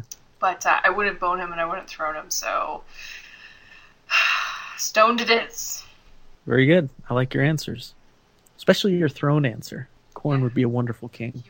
That's the one I had the hardest time with was my throne answer. So my three are Shae, Theon Greyjoy, and Cersei Lannister. So I think my bone answer would be obvious. Theon. Theon. Before You know- or after his uh, little surgery? Um either. You're a top then. Yep. Okay. My bone would be because her beauty is renowned throughout the realm, and if it was just purely slam piecery, would probably be Cersei. Oh, you put it in that? Oh man. You bet I would. Oh boy. Just remember, you're dipping it in the uh, the Osford Osney Osback kettle black ink too. Indeed. Maybe that's part of it. Wear a hat. Um, and this is where it gets tough for me because I don't want to kill Shae, but I also don't want Theon sitting the Iron Throne. So why not switch it up a little bit? Let's go ahead and kill Theon. Sorry, Ducky, our friend who loves Theon, but uh, kill him. Um, and you know, let's switch things up a little bit. Let's put a whore on the Iron Throne. See what happens. So There's already a whore it as the uh, Queen Regent. there you go. But um, There's mine. all right. Yeah. You made some sacrifices, but it worked out. Yeah, All I right. feel okay with it. Uh, so mine were uh, I got Dany Tar- Targaryen, aged up to 18. I got Gendry Baratheon. Uh, actually, he's not technically Baratheon. Gendry, aged up to 18. Uh, Catelyn Stark. And thank Not- goodness he was aged because we know who your bone's going to be. Uh, Catelyn Stark was not aged up or down in any way. Uh, so uh, I didn't go. I didn't go with with boning Gendry. I throned Gendry. Um, and this is dicey, especially given what I just said about uh, about Stannis and uh, was it Stannis or, or, or the conflict of being on the throne. Um, Gendry would have a really hard time on the throne because he has no political allies or anything like that. So if if you think about it that way, this would be a terrible choice. But when I think about what it takes to really rule, uh, similarly to, like like fAegon or, or Aegon, depending on what you believe, uh, I actually think a commoner might make the best king. Um, it may hurt Gendry to think, as Arya notes, but his heart, I think, is in the right place. Um, if he surrounds himself with people that know what they're doing, I think he'd be okay, and I think he's a good guy, which, um, yeah, feel good about him. Uh, I stoned Catelyn. Uh, I don't have any desire really to stone Catelyn. I, I like her okay, uh, but of my choices, I, I I think I just had to pick her because I'd rather bone Dany. Um, I almost picked Throne. I mean, I know even earlier I said I might give her homage, but um, you know she might make a good queen, I guess. But uh, something about her style that irks me a little bit, and everyone knows I want, want the Baratheons on the throne, so I went with Bone and Dany. Okay. I like all your answers. So let's get out to a meaty Davos after darky type Ooh, question from our yes. friend Giselda, who asked a good one, I think. We talked about it a little bit a couple episodes ago, but uh, regarding Illyrio and Varys, do you think Illyrio and Varys married Dany off to get rid of Viserys in order to make way for, as they call him, fAegon, and as many in the fandom do? Uh, and she says, I ask why married. I ask because why marry Dany off in the first place, especially to someone who's going to take her east. Any thoughts on that, guys? Go ahead, because I really don't have many. Thoughts on this or in general? Well, if you believe fAegon, uh, and I do, I think, then you've just got to kind of believe that what they were shooting for was get her out of here. Just get get her out of the game plan. Um, uh, the only thing I can't figure out is why not just kill her then, if that's their goal is, just to get rid of her. Um, but you know, then once the dragons hatched, and it was like, oh shit, she's you know she's got some power. That I think they adjusted their plans. I don't know exactly to what yet. If they're hoping she can come in and support or what. Um, but I, I, to me, I think it was exactly to get her to go east. Just get rid of her. Get her out of, get her out of here. She'll never survive living with the Dothraki. Just get her out of here. Mine's almost the opposite. Oh, I think they were hoping to eventually come back with both of them, with Dany and Aegon, and the alliance uh, with Khal Drogo was to get his Khalasar and his um, Dothraki screamers, um, his warriors, to help in Westeros. hmm That's kind of what I think, but that's tenuous too. Because then you got the whole dragon eggs thing, and I don't know how that came into it. You well, I don't think where Illyrio knew anything about this. those. Do you think he knew that they could hatch? Right. I I don't think he did either. Yeah. And so that's where I like your idea of holy crap, we sent her away, but she's got these dragon eggs. We got to get her back. Um, and then, of course, at that point, he starts to surround her with people who he thinks can help her, like uh, Barristan Selmy and stuff like that. So I also wouldn't be surprised if it was more to your thing. And then once, you know, dragons came into the pictures, oh, maybe we should get Dany back. You know, let's send her Barristan. Let's do all this stuff to try to help pave the way to get her back too. I don't know. Brooke, final thoughts other than that stuff? No. No. I need to brush up on this whole conspiracy. Well, part if of you if you guys want to read some good stuff on it, uh, Brendan Blackfish has written extensively on his ideas on the topic, and I found them enlightening. I don't Dude know if I agree with all of them, but uh, he's definitely put the work in and made some really compelling arguments, cool. as he tends to do. Um, okay, so two of our favorites. We love you all, but in terms of who's been around the longest, our friends Heather and Austin both asked the same question. Which character do you wish had a POV chapter? Whose mind would you like to get inside? Mine would be Varys. Hodor, yes. No, really. I think that would be really fascinating. Yeah, it would just be an entire chapter of Hodor, Hodor, Hodor, Hodor, Hodor. Yeah, and Sorry, and uh, Trench. Go ahead. our friend Eric uh, Reynolds also asked this question today. so we actually got this Eric question asked from the very same question. Three He sent the people. email in. Yeah. Right. He sent it uh, late last night. Oh yeah, last night. Sorry. Um, Oh, it's all right. Hodor's an interesting one. I, I, I had several. Dolorous Edd because I think it'd be funny. Patchface because I think it might be pretty enlightening. If you like, maybe he's got like a brain going on up there, but he just doesn't have the words to express. I don't know. Uh, right. Kind of like Hodor. I think yeah, it would be kind of similar, that yeah. same vein Similar as Hodor. idea, yeah. Those- Uh, Manderley, uh, Triple B. I, I, I, I am, I am way in the minority of people uh, with Triple B. I, I believe that he very much did love Lyanna. Uh, that he would have been faithful. That he'd been a better king, a better person. Uh, had that not gone south, and I'd love to have his POV to see if that's true or not. Uh, Tywin would be interesting. Jeyne Westerling, uh, Jojen would be cool. Um, I don't want Varys. Varys, I thought of Varys, and I just I'm so interested in his game being a mystery uh, that I don't want it.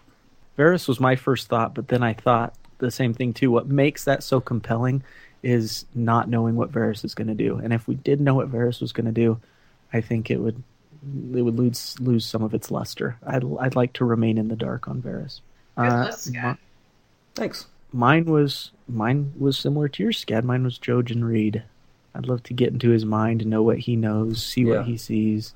Well, because- it's a miracle he hasn't been driven crazy. We don't need to be driven crazy. Good point. but don't but don't you just sometimes feel like he's just kind of stringing Bran along, just giving him the amount he thinks he can digest at the moment, but like he knows a ton more. Maybe. Yeah. I get that feeling. I would have actually like um, one of the Boltons as a POV. Oh, Just because Ugh. George Fair. did, did a good job with Theon of kind of like bringing us through Theon's, you know, his justifications in his own head for his actions and his the way that he parses problems and I just like to see what the Boltons are thinking exactly. Yeah, especially like There. Roose for me would be really cool.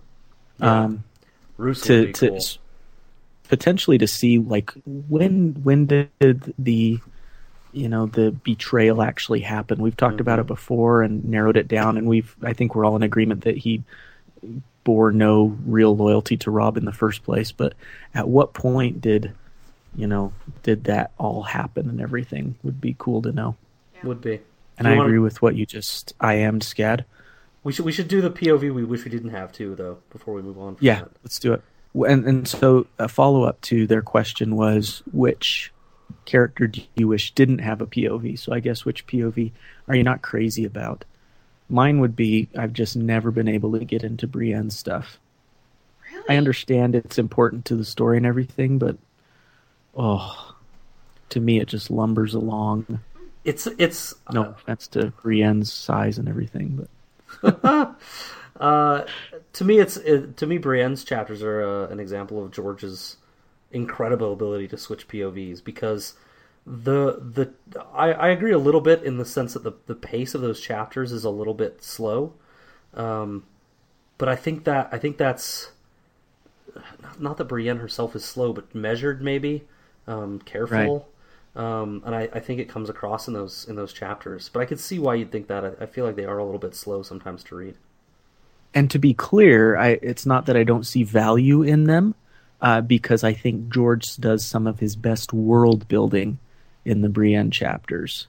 Yeah, he that- fills us in on a lot of Westeros history in the Brienne chapters, and so I do find them kind of interesting. But if I had to pick some that just didn't fascinate me as much as others, Brienne and Sam's, those are the ones that I turn and I see a POV of theirs, and I'm just like, oh, Sam? not this.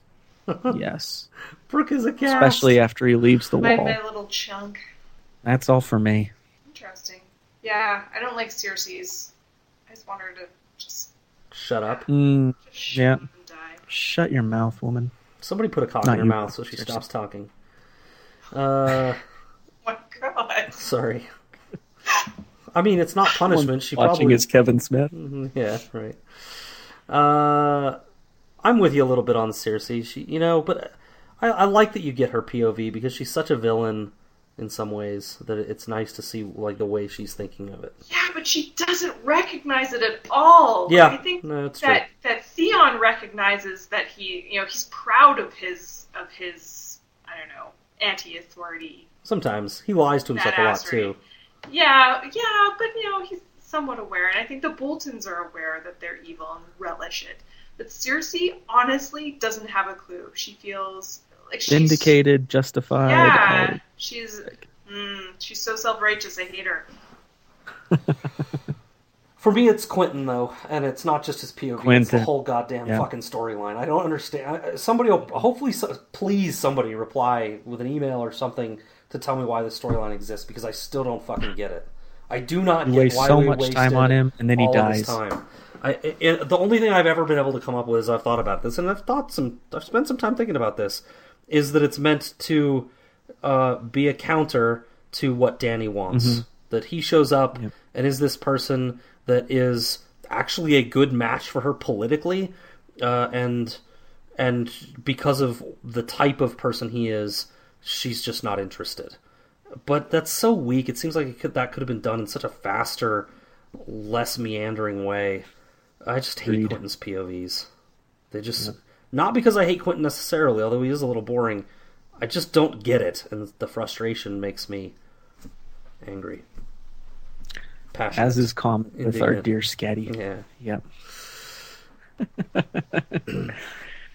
uh, so one of our good friends, Anne, who we love, um, she asked a series of questions, but she did point out that she, if if we could only address one, she wanted us to address this one. So maybe we'll do this one, and maybe we'll still do another. But um, and I thought this was an interesting one that she wanted us to address. But she wants to know how did you first start calling your fans blood riders? That was you, wasn't it, Matt? I it I think it originated with me. It was all through Twitter. And back in the day when we didn't have a ton of Twitter followers, I still, you know, compared to other Twitter accounts, we still don't have a ton. Uh, we've got about 600 now.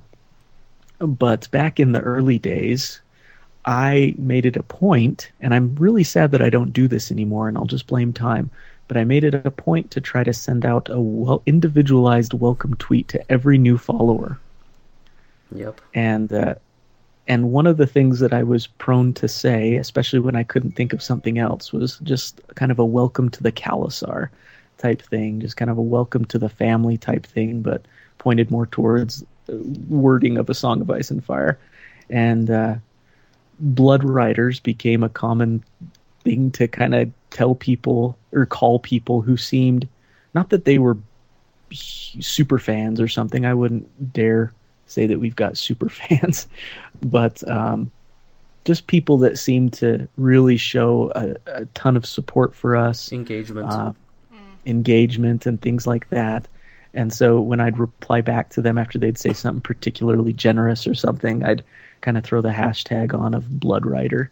Um, but uh, having said that, it's not meant to be this exclusive level that listeners reach if they've tweeted at us a certain amount of times or listened to our podcast for however long or whatever. It's just people that seem to share our passion and are engaged and entering uh, that, that chat with us that are uh, part of the conversation. We love that uh, in Davos Fingers. But It's there are only so many- conversation with us. there are only so many Blood Rider spots, so you got to kick somebody out if you don't have one already. Yeah, fight to the death for our love. Just teasing. while we s- while we sit back and eat steak and salad. Yeah, I, I, the Blood Rider thing is cool. I I, I prefer the Cal- the Khalasar. It's, it's more inclusive, but uh, the Blood Rider thing is cool because it's just yeah, it's an indicator of hey, we recognize your passion for Gurm stuff. and we appreciate it. Anyone can be a blood rider, but uh, that being said, we appreciate everyone, and especially those that that enter into the conversation with us, that become a part of the chat. You know, it's it's more than just the three of us talking and you listening. We love that this whole thing can be one big conversation among friends, and uh, that to me is one of the most rewarding parts about doing this. Definitely. Totally. I went all Valley Girl there. Okay, we for almost two and a half hours. Boy, What's that? Scad went all Valley Girl. I did totally. Totally. Mm. Um, which of the questions have we not addressed that you guys want to? Uh, I'm I'm interested in what you guys have to say. Was- Again, it was one of Anne's questions, but about Jack and Rorge and Biter being in the black cells. Um, Why are they in an upper level cell? What do they do to get there? And I mean, more specifically with Jaqen, I think. Although, although you know, Arya talks about Biter and Rorge being like demons that he summoned to follow his, to follow Jaqen's machinations or whatever. But uh, I think we know that's not true because we see Rorge and Biter later, and Jaqen's not around. But um, why are they in the black cells? Great question, Anne. Brooke, you got thoughts on this one?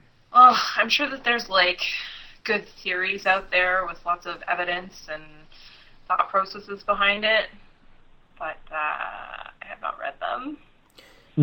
And uh, yeah, I think they're just really bad, and somebody uh, recognized that. Maybe I don't know, like one of the maesters, maybe like a, a secret sect of maester recognized a faceless man or a summoned demon and was like, lock Ooh. these guys up hard. It's hard to say, right? I like the Maester seeking out faceless men magic kind of thing, like trying to put an end to it. That's interesting. That Like is. I saw And him that's- practicing, and we gotta get him. That's interesting. I like it. And it's a good point that I think is applies to many different things out in the fandom. One of the great things about the Song of Ice and Fire fandom is that we love to create theories and ideas for just about every single scenario in all of the books. And sometimes it just is what it is, right? Like you're saying with this. These are just three guys who are bad guys that were locked away in cells. Yeah. Um, uh, the the that's one of the arguments for the Quaithe. We had a question of who is Quaithe, and and you know there's all these different ideas out there. You know maybe she's just Quaithe. Quaithe is Quaithe, and We all know Quaithe is Benjamin. uh, the one thing that I think of when I think of the black cells is Varys, hmm and how you know he often Had uh, access, disguised yeah. himself as the Gaoler. Is that how you s- pronounce Gaoler. that? Goaler down there. So Rugen, I think. Shut up. I'm not certain of that. It's, it might be something else. Something like that. So maybe like there's something where Jaqen got to the black cells to get like marching orders or something from Varys for a job of someone he was supposed to assassinate. But then I wonder like, well, why would he have to go clear to the black cells to do that? Varys knows the ins and outs of the Red Keep really well. He could have met him anywhere. So I it's a it's a fascinating mystery to me. Huh. So walk walk down this path. Maybe that's where your head was going. We talked in the Arya chapter in Game of Thrones about how uh, Arya would see some children or kids or whatever, and when she approached them, they'd run away and they couldn't speak. Uh, and we theorized that those were Varys' little birds. Uh, Yep. And so we had evidence that, well, I don't know how he would have gotten to Yoren, but we have evidence that he knows that Arya is in the in the city, right, and not really doing anything about it. Maybe he placed, maybe he placed Jaqen in the black cells in order to look after Arya, who was going to be in the Watch on the road north. Eh? Stretch? No, not at all, because Varys was present, right, when Yoren appeared before Eddard Stark and asked for men, and Eddard said, "You can have your pick of the cells, Mhm. right, and of the dungeons." And so then maybe Oh, Varys inserts Jaqen into the cells, knowing that Yoren will get him. not to look after Arya, And, to look after Gendry, who he did Gendry. give Yep, to Yoren, right? yep. Look at that. So it could be that. But faceless men, their job is purely to be Yeah, assassins. true. Yeah, that's true. not bodyguards, not things like that. Um, but that doesn't mean that he didn't want Gendry and Arya. Maybe he thought that they could lead uh, Jaqen to whoever he was supposed to Hmm. kill. But then we've got the whole Oldtown thing, right? And Jaqen, presumably, I think there's good evidence to say that he's the guy that killed Pate and took Yes. his face Yeah, it's pretty in well Oldtown. So how does that all fit into all this story? is we know, he the the evidence for that is mostly that his description, uh, the description of the guy who quote unquote kills Pate. We don't get pure confirmation that he kills him, but we can assume he's dead. Um, who kills Pate? It matches the description almost perfectly of when Jaqen H'ghar changes his face in a Clash of Kings. right. So, um, you know, how does that all fit in? It's all very puzzling. Yeah. So I don't know. That also, we'd, we'd be remiss if we didn't note Oh. that the the Jock and his Syrio thing is possible too. That Syrio was in the black cells from Meryn Trant subduing him and uh, changed his face and became Jaqen. Possible. That's really possible. Fun thing that I realized though, as I was researching this, slightly off topic, Arya gives the three men when the when the holdfast is burning and she makes her escape. She gives Jaqen Rorgen Biter an axe. Yeah. And I didn't put two and two together, and I don't think we talked about this in the podcast. But when they find Yoren after the battle, he was killed from an axe wound to his head. Yep, that's true. Well, it's off topic, but did Rorge and Biter kill Yoren Maybe because of Arya's assistance? That's kind of tragic. that would be. Think about that. Could have been anybody, Anyways. but yes, could have been them. Uh, we talked about our family mottos. I'm I'm stunned you haven't gotten to the Bronn's for the question. Bronn's family. I'll do better next time, or less is more. Oh yeah, Jax. I don't know what I. I don't know. Bronn's Bronn's family motto would be how much. I think Mine similar. I, I, I put we serve the golden dragon. The, the we serve the what? the golden dragon, the monetary instrument. We serve the golden, Golden dragon. dragon. Yeah, you kind of cut out there. Oh, gotcha. We serve the golden dragon. I love it. All right, let's. uh Well, I have. I want to do my final question about end games. Is there another one you guys want to get to before? Uh, I don't know. It's getting late. No. I feel like I feel like I could do this all night, Yep. but it's getting pretty late. I'm hot. I'm pretty uh, wired on Mountain Dew, but indeed, it is getting late. So let's let's finish with a question from Jesse, and he says, "What end game do each of you see? Will any grand theories come to fruition?" So I would maybe adjust that just a tiny bit to just what are some of your favorite headcanons? Uh, what are things you'd really like to see? Um, you don't have to go through each character, obviously, but some of your favorites. Go. Dany and Jon sucking face on the back of a dragon flying over their kingdom of Westeros. Wow. A whole new world. you know, honestly, with this question, I thought about it, and I'm excited to be like Surprised. surprised. Yeah, sure. me too. Bring it on, Gerb. Bring it on. I want this roller coaster to fly right off the tracks. Me too. So I really respect that, Brooke. I I I'm, No, I wrote don't some. you don't agree, Matt? No, I say I really respect that, Brooke. I know that's usually the That's usually yeah, to, exactly. But, But No, You're it's fucking wrong. Well, it's a but, but not against you. It's not against you. It's a qualm I have. oh yeah. Elaborate. Well, I was gonna let Scad go, but uh, I can go. um, But if you want- sometimes yeah, what holes in happens. first. Oh my God! Someone talk. No, I'm not. I'm not poking holes at all. Uh, in you, Brooke. Um, I actually like Thanks. your attitude.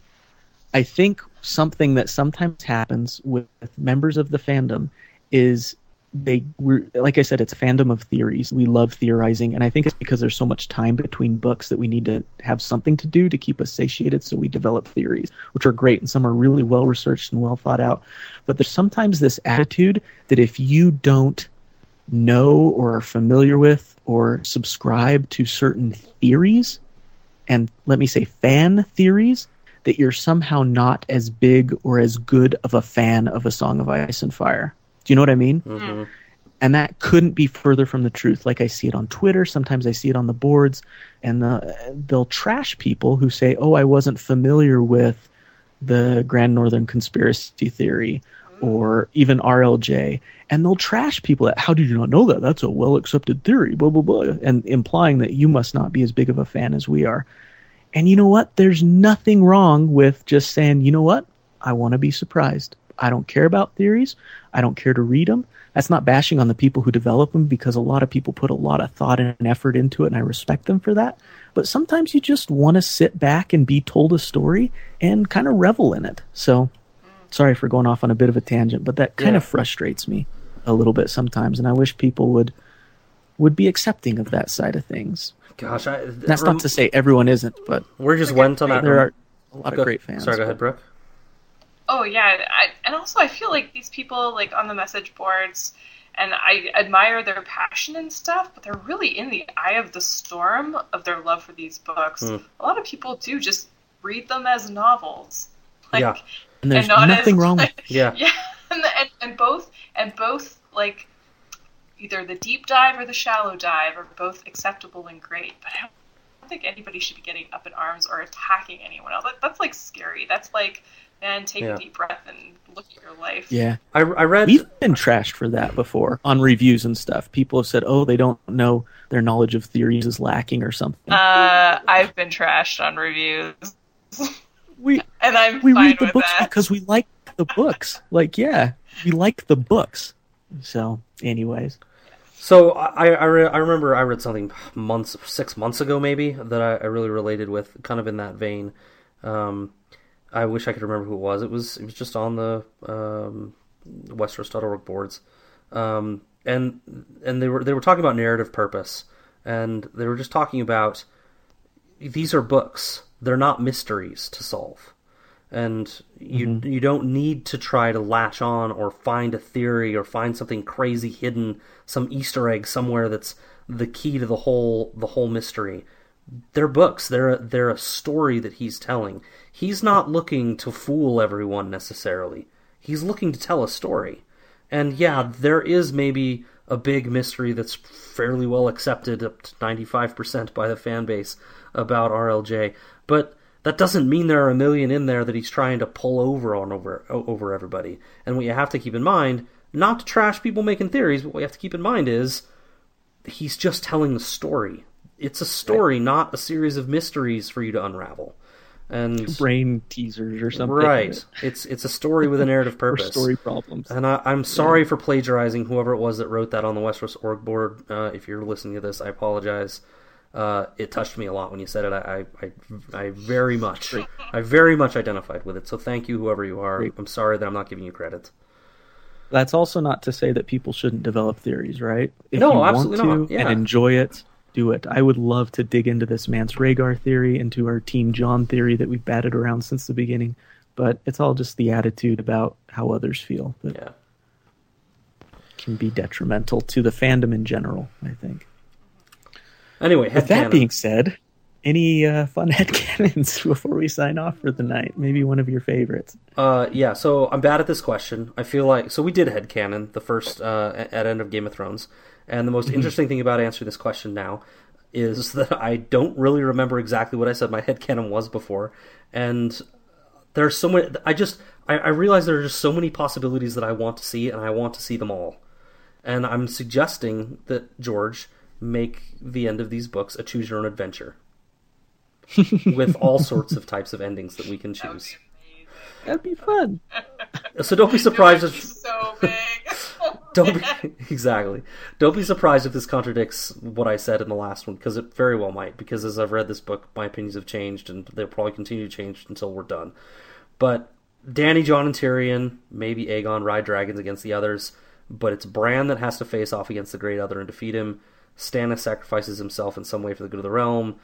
The Seven knows what happens with Arya. Varys keeps on paddling. I love it. nice. Okay. You Matt? I don't subscribe to Aegon at all, and I think that's a big departure between Scad and I, but that's okay. That makes it fun. I think he's gonna die. Probably at the hands of one of Dany's dragons. I don't know.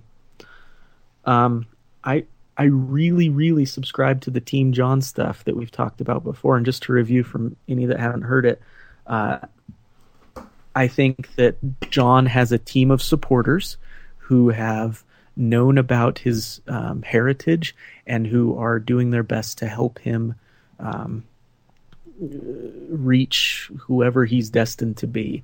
I think that includes J.R. Mormont. I think that includes uh, Benjen Stark.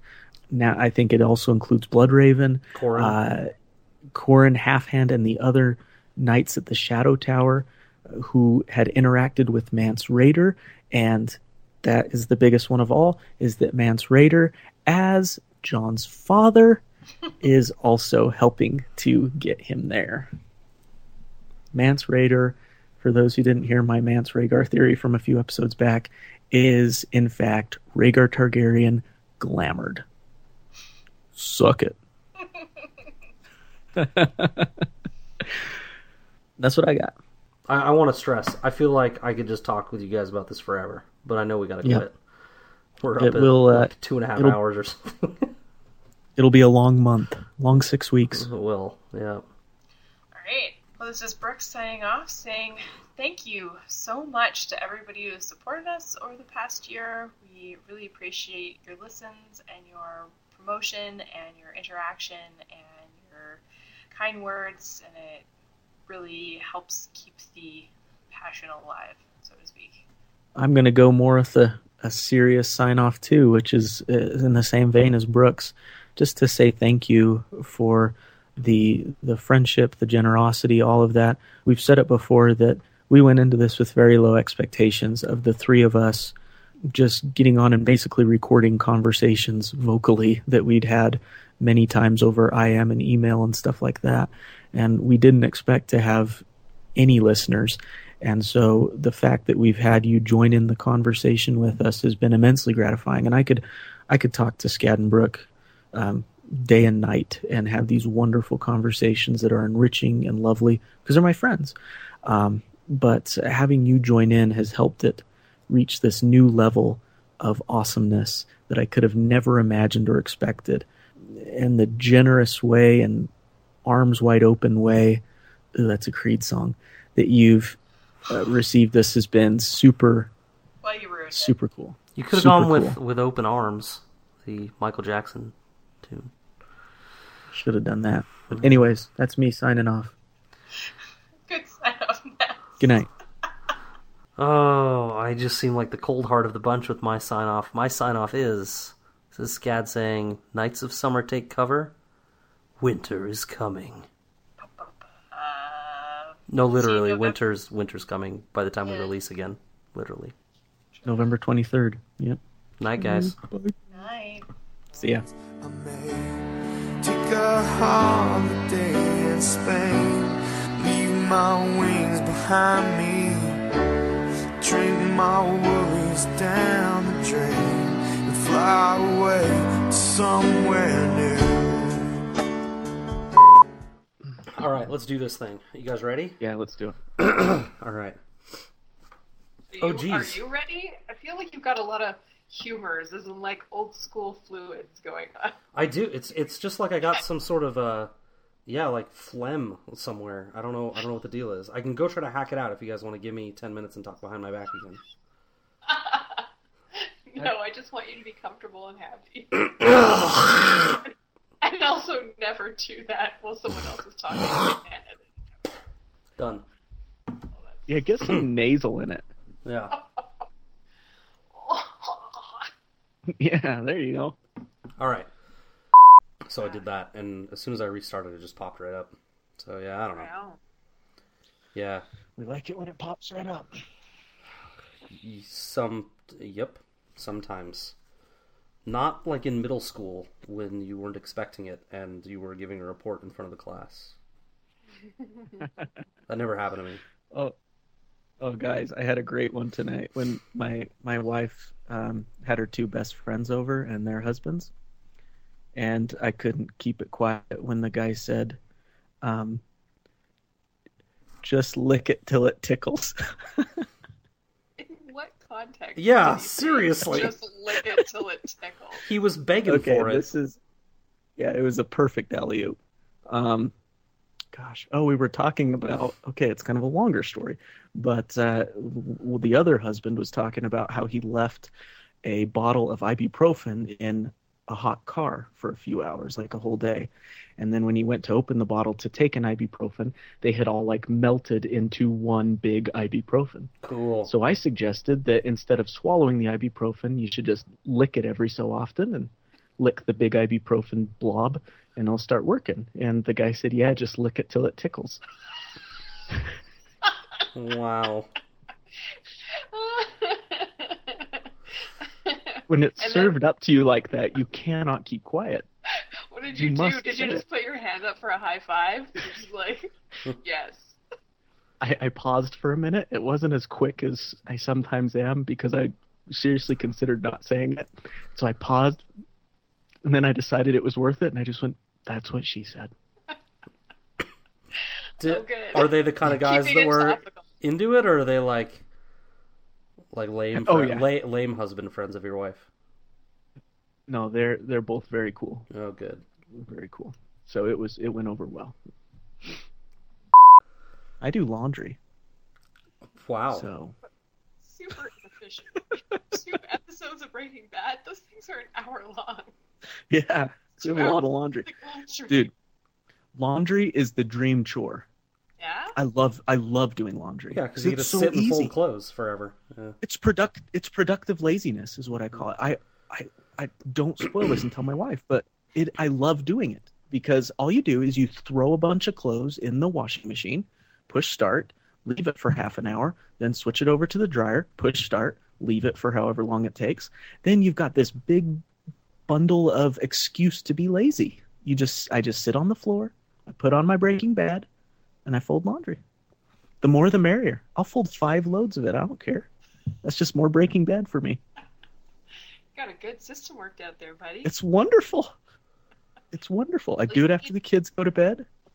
All you're missing is that is a cat to come sit in the warm pile. 'cause they're so cute.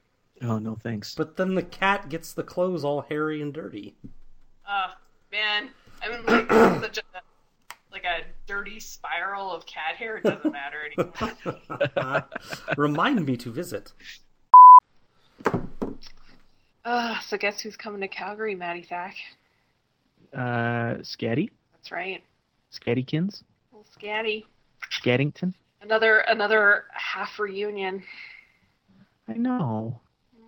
It sucks that we just get you in individual, individual time spent, But which it's is fine. fun. Yeah, no, it's good.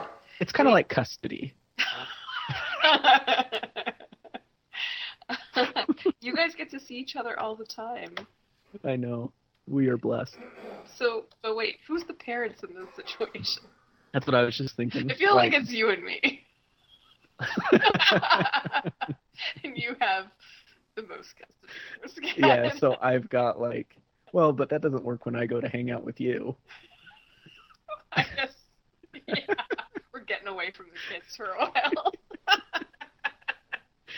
We're not together anymore, but we need to have a little getaway every once in a while. yeah. Okay. Um. Yeah. Oh, he's back. I'm back. Whoa. Did you just like fall to your death? I was gonna say, did you trip coming to the? It's like you No. cravered into the microphone. Uh, I. hey guys, I'm here. I was trying to be as quiet as I could so that I could sneak back and listen to what you guys were saying about me, but um, You failed no. miserably. Uh, I when I picked my headset up to put it on, the cord was down on the ground and I stepped on it, and so Oh. when I picked it up, I dropped it directly in front of my mic, and so it went. Yeah. Yeah. That's exactly what it did. Did I put you to sleep again, Brooke, with that story? I hope I, I hope I could. Twice in ten minutes would be an an accomplishment. Uh, what was I gonna say? Oh yeah, you're gonna love when you finally hear what we were talking about. Because we were talking about you. You were? You're gonna be mad. it's gonna be great. I don't know why I consider you guys friends. I don't know. Well, you'll consider us as, as in a completely new light when you listen to that. We're family. We're family, Scott. You guys, I get to you forget. I get to listen to this seconds Right. after we finish recording. So, um, yeah, I don't I don't have to wait too long. All right, I'm uh, excited for you to hear it. Excited or just excited? Yeah. All right.